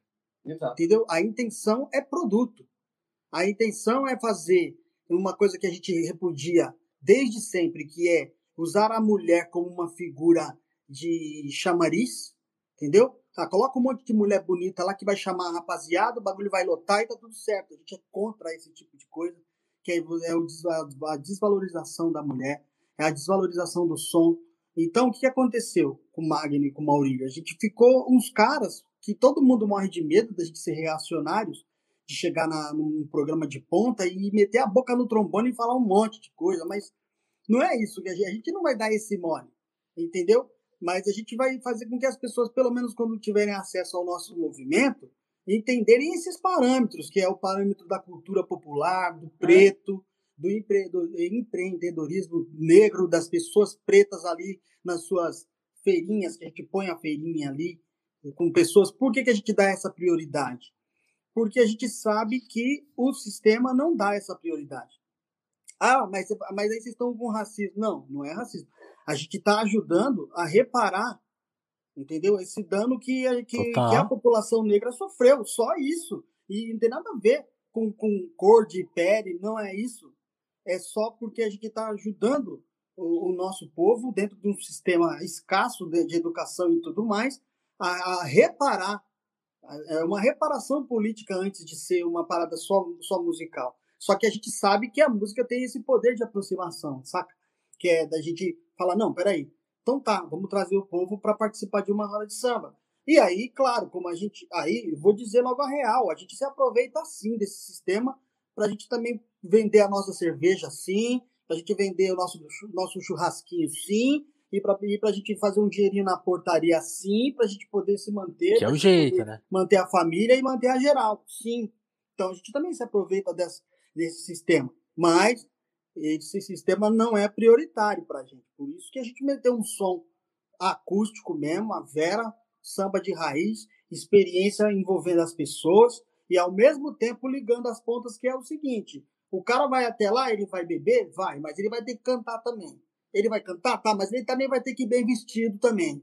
Ah, ele vai bem vestido? Tá, mas ele também vai ter que divulgar e avisar para todo mundo que está acontecendo um movimento importante para a cidade de São Paulo, para a música popular brasileira. Ou seja, então a gente amarra tudo mesmo. Aí, ah, mas eu não posso ir porque eu tenho filho. Não, lá não tem essa não. Lá você tem um lugar para o seu filho brincar. Então não é isso não é justificativo. Então a gente pegou o povo mesmo por todos os lados. Claro, Sim. foi, foram muitos anos para a gente adquirir essa experiência? Foram. Foram muitos anos de sacrifício, porque a gente não ficou rico pelo fato de abrir mão pela coisa certa, entendeu? Somos perfeitos? Não, não somos perfeitos. Erramos muito? Puta que pariu, pra caralho. Só que eu acho que chega uma hora que a gente quer deixar um legado e chega uma Total. hora que a gente entende que é o seguinte, se a gente não der jeito na vida, a vida vai dar jeito na gente. Então vamos embora fazer um negócio certo para pelo menos não morrer com, com culpa e também sem identidade, sabe? Sem identidade nenhuma, passar despercebido. Então a gente não É. quis se dar, a gente não quis perder a chance, entendeu? De criar Não, um negócio que imortalize a gente. Fale É que muito quiser foda falar. isso. Nós somos de São Paulo, dois irmãos pretinhos de São Paulo, só que é o seguinte, o samba não pode abrir a boca, se manifestar em qualquer momento de em qualquer situação de samba e não citar o Magno e o Maurílio É. entendeu? Então a gente abriu mão de uma parada dinheirista, de uma parada mundana, para ser uns caras que escrevem uma história, entendeu? Porque é o que fica. É só é, é isso é o que fica. Entendeu, Vinícius? Esse é o nosso Não, ponto de vista total.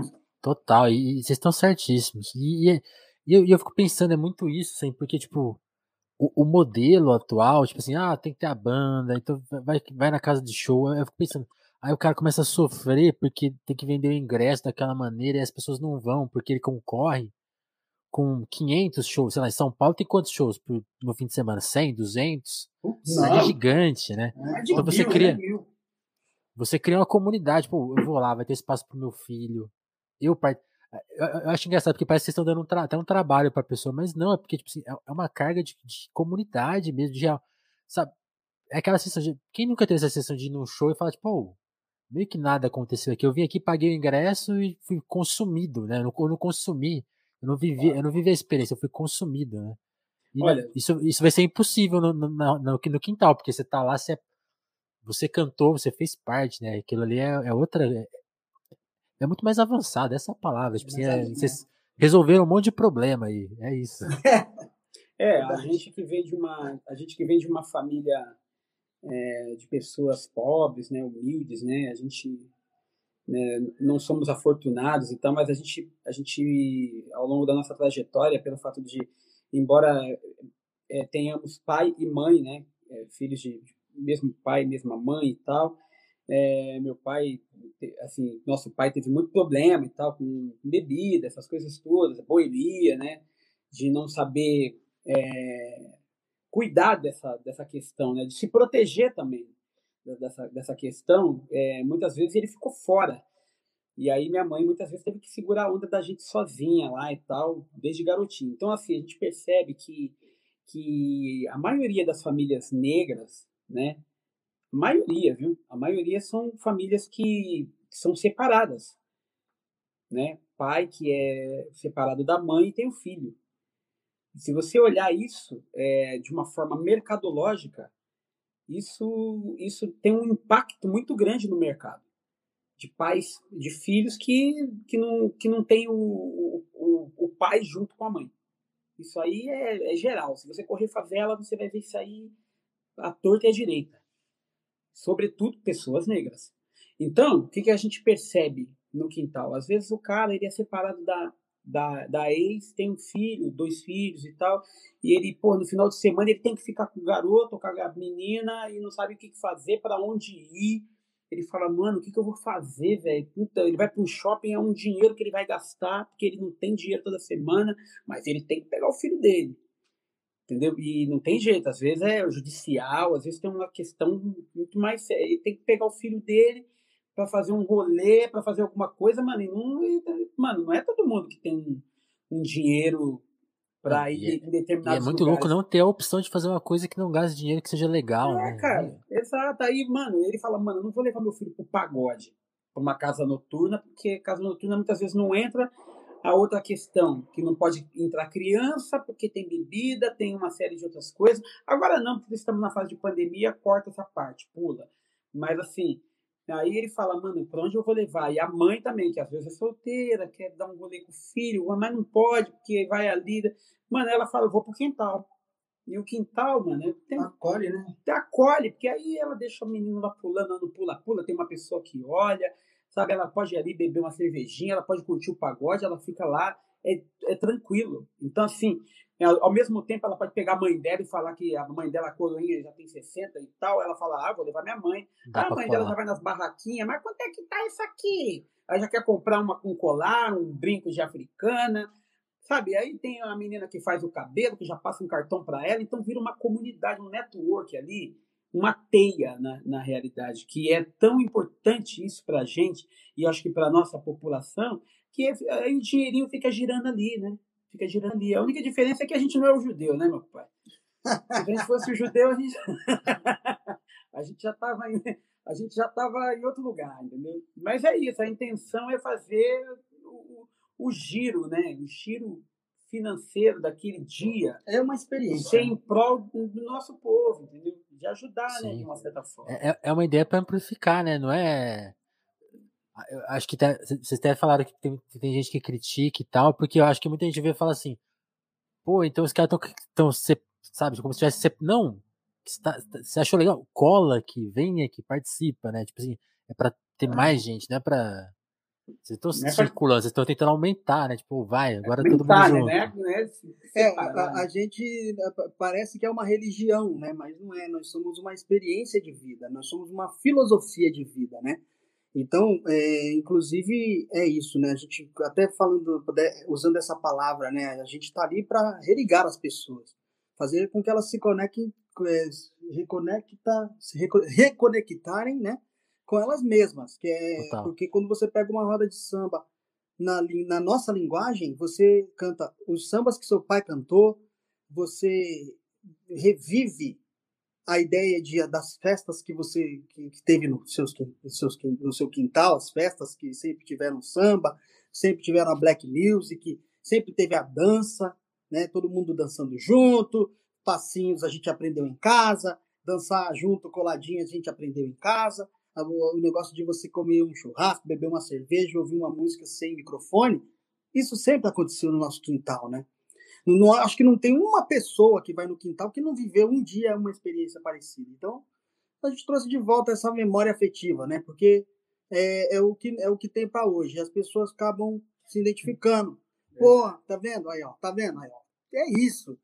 É no começo rola uma estranheza, porque é o que eu falei, como é uma, uma reconexão, né, a gente ficou escravo da tecnologia, a tecnologia se comunica por nós, né? Que, é, que hoje a gente para numa total, sala total. e aí você fica ali, mano, quatro, cinco, seis pessoas na frente de uma televisão, todo mundo em silêncio e a televisão falando por, por nós, tipo, a televisão falando o que, que a gente tem que ser, como que a gente deve se vestir, que tipo de mulher a gente tem que casar, que tipo de homem que a mulher tem que se relacionar, quem é a modelo nova da TV que está arrebentando, e o povo na fraqueza, né, nessa fraqueza de espírito, porque essa tecnologia, ao invés de amplificar a força motriz das pessoas, ela, ela fez o contrário, ela tirou essa força espiritual das pessoas, onde elas, as pessoas já não têm mais segurança de falarem as próprias é, opiniões, elas estão sempre esperando a opinião do político, esperando a opinião do amigo, aí fica 10 pessoas na frente de uma televisão e a televisão falando e todo mundo em silêncio. Era para ser o contrário, né? Era para ser tá todo mundo batendo papo, trocando ideia, e a televisão, meu, desliga aí que nós estamos batendo um papo aqui. Essa coisa, esse enfraquecimento que gerou, na, principalmente na nossa geração, cara, deixou a gente totalmente sem personalidade. Entendeu? Aí você coloca um quintal dos pretos, meu, juro para você, a maioria das pessoas acham estranhos, acham isso estranho à primeira vista. Não era para acontecer isso, era para ser natural. Entendeu? Mas aí a gente, é o que eu falei, escravo dessa coisa. Precisa de um microfone, como muitas pessoas não vão ao quintal porque falam: "Ah, não, não dá para ouvir nada". Como não dá para ouvir nada? É como se eu dissesse: "Poxa, é, apagou-se a luz, então agora acabou tudo", né? Então, se, eu, se o chuveiro queimou, eu não tomo mais banho, porque a água não é quente. Tipo, tá acontecendo essa fraqueza espiritual nas pessoas, saca? Então a gente meio que ficou meio, meu, não vamos cair nessa armadilha de achar que, que, que a gente e agora, E agora vai ter a volta, porque agora com esses apagões aí, por causa desse governo que a gente tem agora, vocês, vão, já estão vocês vão poder fazer show de boa, galera ralando lá. É. Ah, aqui, ó. A gente já tava aí, pensando aí, lá na frente. Aí, é, aí é samba da vela. Acende a vela e vai. Mas, ó, cara, é isso. É, eu acho que o Mauri resumiu muito essa parada aí. Revitalizar, né? É, porque sem contar a internet, né? Que assim, a internet tá aí para todos, mas nem todo mundo sabe utilizar a internet da forma que, que poderia, né? Total. Mas é, é o tempo todo a gente, a gente perdendo o foco, né? De tudo, né? A gente já não tem mais um. Eu mesmo, de vez em quando, é desvio de atenção total, né? Assim, não, a gente.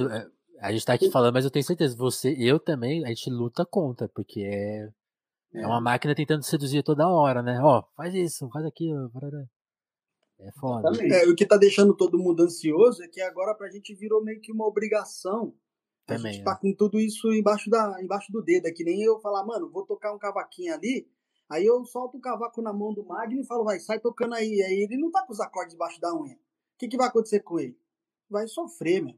Então, assim, é, essa coisa da gente deixar automático, essa parada de depender totalmente do carro, da internet, do, da luz, da lâmpada, do chuveiro quente, essas coisas, tá chegando, vai chegar uma hora que, que os caras vão dominar a gente, vão falar assim, ó, corta tudo, Entendeu? E se eles não fizerem que eu. Cara, quer ver um negócio que a gente vai acabar. Quer, quer acabar com a vida do meu filho? Tira o WhatsApp dele. Sabe? Tipo, tá muito fácil. Então, se eu chegar e falar pra pessoa, ameaçar Você meu filho e falar assim, ó, eu não vou, tá bom, eu não vou te bater, você não vai apanhar, Mas vai tá, ficar você sem vai fazer o que você quiser, mas eu vou cancelar o Wi-Fi. Eu, eu vivo falando Eu isso. vou mandar, eu vou mandar uma mensagem lá e vou cancelar o Wi-Fi. Porra, essa é a me- a maior ameaça eu do vivo, século XXI. eu vivo falando, eu vivo falando, eu vivo falando pra Margareth o seguinte, falou, é a mesma coisa aí, mas eu falo assim, pô, esses caras ficam brigando, mandando bomba na cabeça dos caras lá, pô, lá no, pô, no, no Oriente Médio, aquelas tretas, né, nego mandando bomba, o caramba. Mano, não precisa nada disso. Falar uma coisa aqui que é uma, é uma merda, falar, mas eu Tá com uma bomba no satélite. Pronto. Acabou. Quer resolver? Acabou, aí a gente volta na era do tempo da espada. Tá ligado? É Não, isso é muito real, mano. muito real. A gente, Aqui, a gente aqui no Brasil a gente já teve essa experiência. Não sei se vocês lembram. Lembra que uma vez um juiz baixou um. A liminar, sei lá que ele baixou. Ele bloqueou o WhatsApp. As pessoas ficaram em desespero. Foi o caos. Se Um lembra? caos. Foi o caos. É um caos, mano. Tipo, é impossível, isso pode acontecer. Então, você não tem o telefone dos seus parceiros, da sua família, no- anotado, fica. Então, é, mano. E aí a gente chega, traz no quintal para essa experiência de que é o seguinte: é, isso tem muito na cultura, na oralidade, na cultura africana, né? É oralidade, oratória, que você. é, inclusive, há até aquela história de que tinha os monges que eles decoravam os livros, né? Os caras decoravam livro, o caramba e tal. Então, é, essa coisa de você trazer pro cara uma certa é, obrigação de pôr a mão na massa, que é o Sim. seguinte: a sua árvore não vai crescer se você não for lá e plantar. Total. Então, o quintal traz essa atmosfera, mas isso não é para mim nem para ele, traz para todo mundo. Todo mundo se sente um pouco obrigado e ao mesmo tempo todo mundo se sente muito feliz porque tá tá sendo aí- tá, tá tendo essa resposta, saca? Tipo, mano, é a minha voz que tá ajudando, sabe? É, é a minha participação que tá fazendo o negócio crescer. Então, as pessoas têm o resultado automático daquilo que elas estão tão, tão é, materializando, né? total. Eu tô meio filosofando, não é porque eu tô, quando eu fico Não, tá. o livro aqui, eu mesmo fico meio filosofando, mas, mas deu pra sacar, entendeu? Esse é, esse é o objetivo aqui de filosofar. A gente até estourou o tempo, que tá uma hora e meia já. Eu quero, Ai, maravilha. quero até Mas liberar tudo- vocês isso aí pra vocês. Isso tudo é um detalhe, tá? É um detalhe porque É. assim, nós, é, a gente vive o samba e muitas vezes é, as pessoas falam, elas estão pensando no samba e, e, e o samba pra gente é uma filosofia de vida. Então a gente, tudo que a gente tem foi o samba que nos deu. Então assim, quando a gente fala todas essas coisas é tudo que tudo, todas as possibilidades que a gente já viveu em- em- é, no samba, através do samba, né? Sim, Por isso que a gente engloba tudo e as pessoas muitas vezes não entendem é, o porquê que a gente aborda determinados assuntos que vai além do samba. Porque o samba ele assim, é um simples detalhe né, dentro da nossa vida, né, da, nossa, da nossa história de música. Né? Mas que é muito importante para que a gente possa seguir E evoluir. né? explanar tudo isso que a gente está explanando aqui agora para você. Né? total. Muito bom, muito bom. A, a pergunta inevitável, né? Como vocês lidaram com a pandemia e o que, o que vocês estão planejando agora que ela. A gente tem uma leve perspectiva que passa, assim, porque o quintal só existe sem pandemia, né? É. Como que vocês se viraram e, e, e nessa criatividade que a gente já notou que vocês têm de, de imaginar, reimaginar, o que vocês estão pensando? Como, como vocês lidaram e como lidar daqui em diante, né? Porque mesmo que, que volte tudo, né? Vai ter questões, né? Segurança, distanciamento. Como que, como, Olha, como que que, bateu isso aí? anos, é, eu acho que nos últimos anos essa história de samba com a gente, ela tem sido tão difícil e cada vez mais, né? Porque as pessoas não, é como eu falei, é um detalhe, as pessoas não estão preocupadas com isso, né? Quando elas veem um quintal, elas falam assim: "Ah, mas é, não dá para ouvir, não vou lá porque o samba lá é muita ba-" um exemplo, né?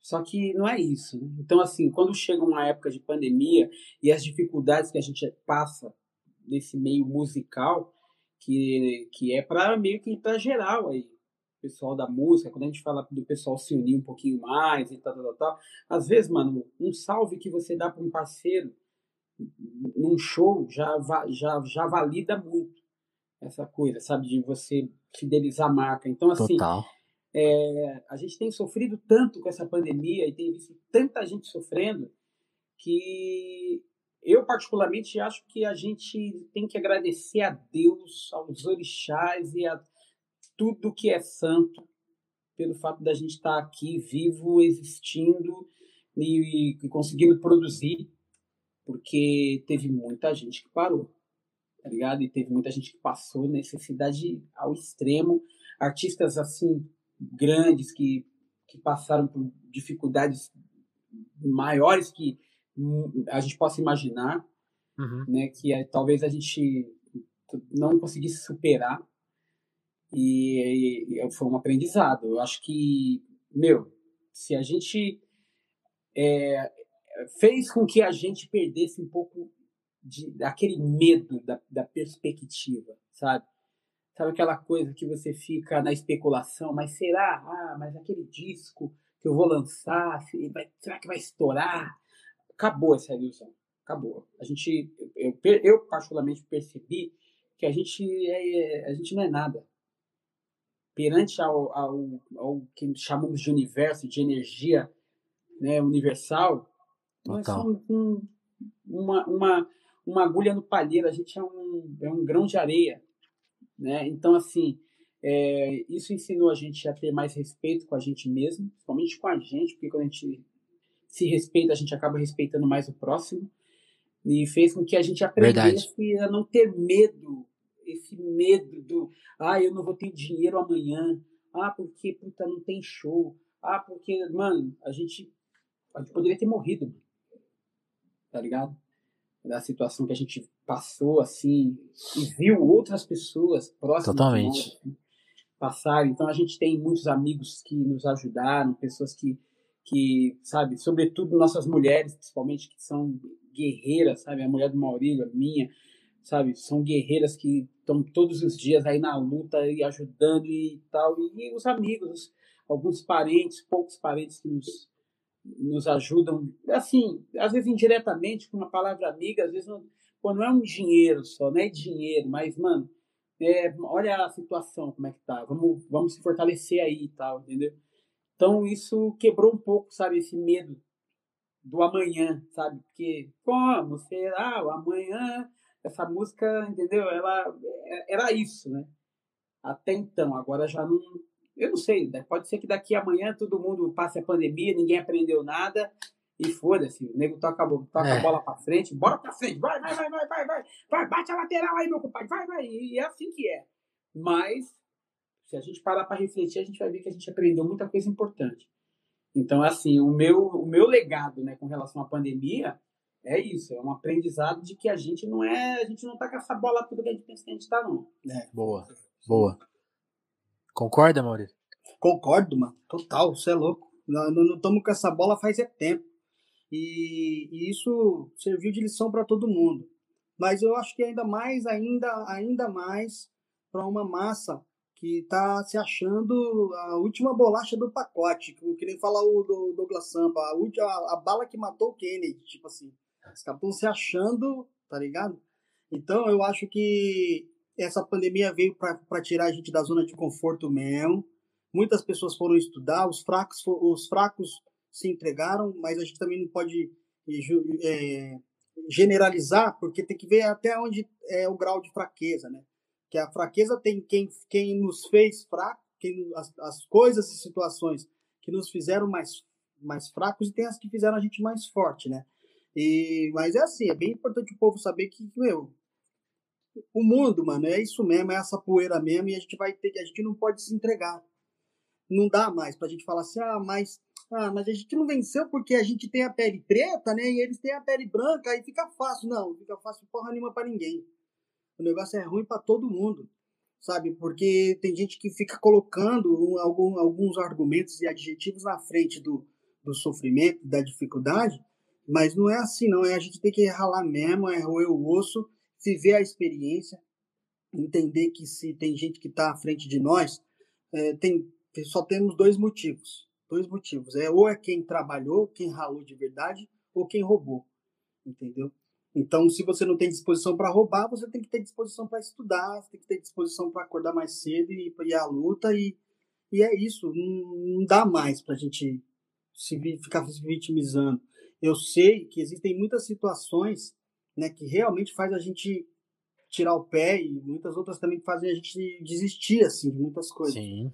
Mas cara, eu, eu a gente só tá falando com essa dessa forma, sabe, que pode soar prepotente para alguns e pode soar até imaturo para outros, mas mano, nós vivemos isso, saca? Eu, mano, morei no colégio interno. Minha mãe morreu, eu tinha oito anos. O Magno salvou a gente. Então, é. nós vivemos isso. Pra falar. Porque no que nós estamos ela. falando, nós, nós vivemos, mano. Favela, passamos fome. Passamos não, e, fome, e, se, e se não tem essa família. atitude, a sua perna estava machucada até hoje. Então, e até hoje está aqui e se eu e ela não sarou totalmente, está aqui a ferida, que me faz lembrar de, diariamente. Então, tudo bem, vai, vai, vamos fazer de conta que tudo isso que a gente falou aqui não, não, não represente todas as pessoas. Pode ser, tem gente que fala assim, ah, isso aí não tem nada a ver, eu não concordo com isso aí, tá bom. Porque cada um tem uma vida, cada um tem uma experiência. Mas, cara, ninguém pode tirar a verdade da frente, que é o seguinte, mano, ou a gente põe a mão na massa, ou a gente não vai vencer. E pôr a mão na massa, irmão, às vezes não é você ficar esperando o, o, Bolsonaro falar o que, que você tem que fazer, ou ele falar as frases mais bonitas que você gostaria de ouvir. Não, mano, é, é o dia a dia. É você olhar para o lado que você vê o que, que você tem, o que você pode fazer com o que você tem. Entendeu? Porque a evolução no mundo é isso. A evolução da vida é assim. Cada um vem com uma. Entendeu? A gente é irmão, mas a gente não é igual. É, a gente é irmão, nós estamos juntos, estamos no mesmo propósito, sim, mas a gente, se, se eu puder fazer um caminho diferente para chegar no mesmo lugar, eu faria. Se ele pudesse fazer um caminho diferente para chegar, ele faria. Então, pô, aí tem hora que eu, que eu tenho uma opinião, eu falo, mano, faz isso aqui. Aí ele fala, não, não é legal, vamos fazer essa. Aí a gente faz a dele e dá errado, ou faz a minha e dá errado, e aí eu, ele, ele me ouve, faz a minha e dá certo. Então, é assim que é, mano, é, é assim trocando, essa, é. é trocando essa bola. Eu tô falando, uma coisa que eu tô falando muito essa semana é que a partir do momento que as pessoas entenderem a vida, mano, da maneira como se fosse um jogo de futebol, para você fazer um gol, mano, tem 11 caras na sua frente. Entendeu? E aí você vai ter que driblar todo aqueles, todos aqueles caras e meter a bola na rede. Vai, vai ter que ralar para isso acontecer. Só que o dia que. Sozinho é mais difícil. Time, né? O dia que os 11 caras do time de lá falar assim, ó, rapaziada, Fica com a bola aí, mano. Vocês não querem a bola? Então fica com a bola aí, nós estamos saindo fora. Pronto, acabou o jogo. aí fica, mano, perde a graça, mano. Você lembra quando a gente ia jogar, quando era criança, ia jogar, o dono da bola pegava a bola e falava assim, acabou o jogo, acabou. minha mãe tá me chamando. Até que teve um dia que os moleques falavam assim, ai, mano, você pode sair fora, mas a bola vai ficar. Ah, mas a bola é minha. Não interessa, mano, sai fora, vai. Aí... Mãe, a minha bola... Então, mano, na vida, ô, mano, só tem dois caminhos. O cara que rouba ou o cara que rala, mano. É assim, acabou. É assim que é.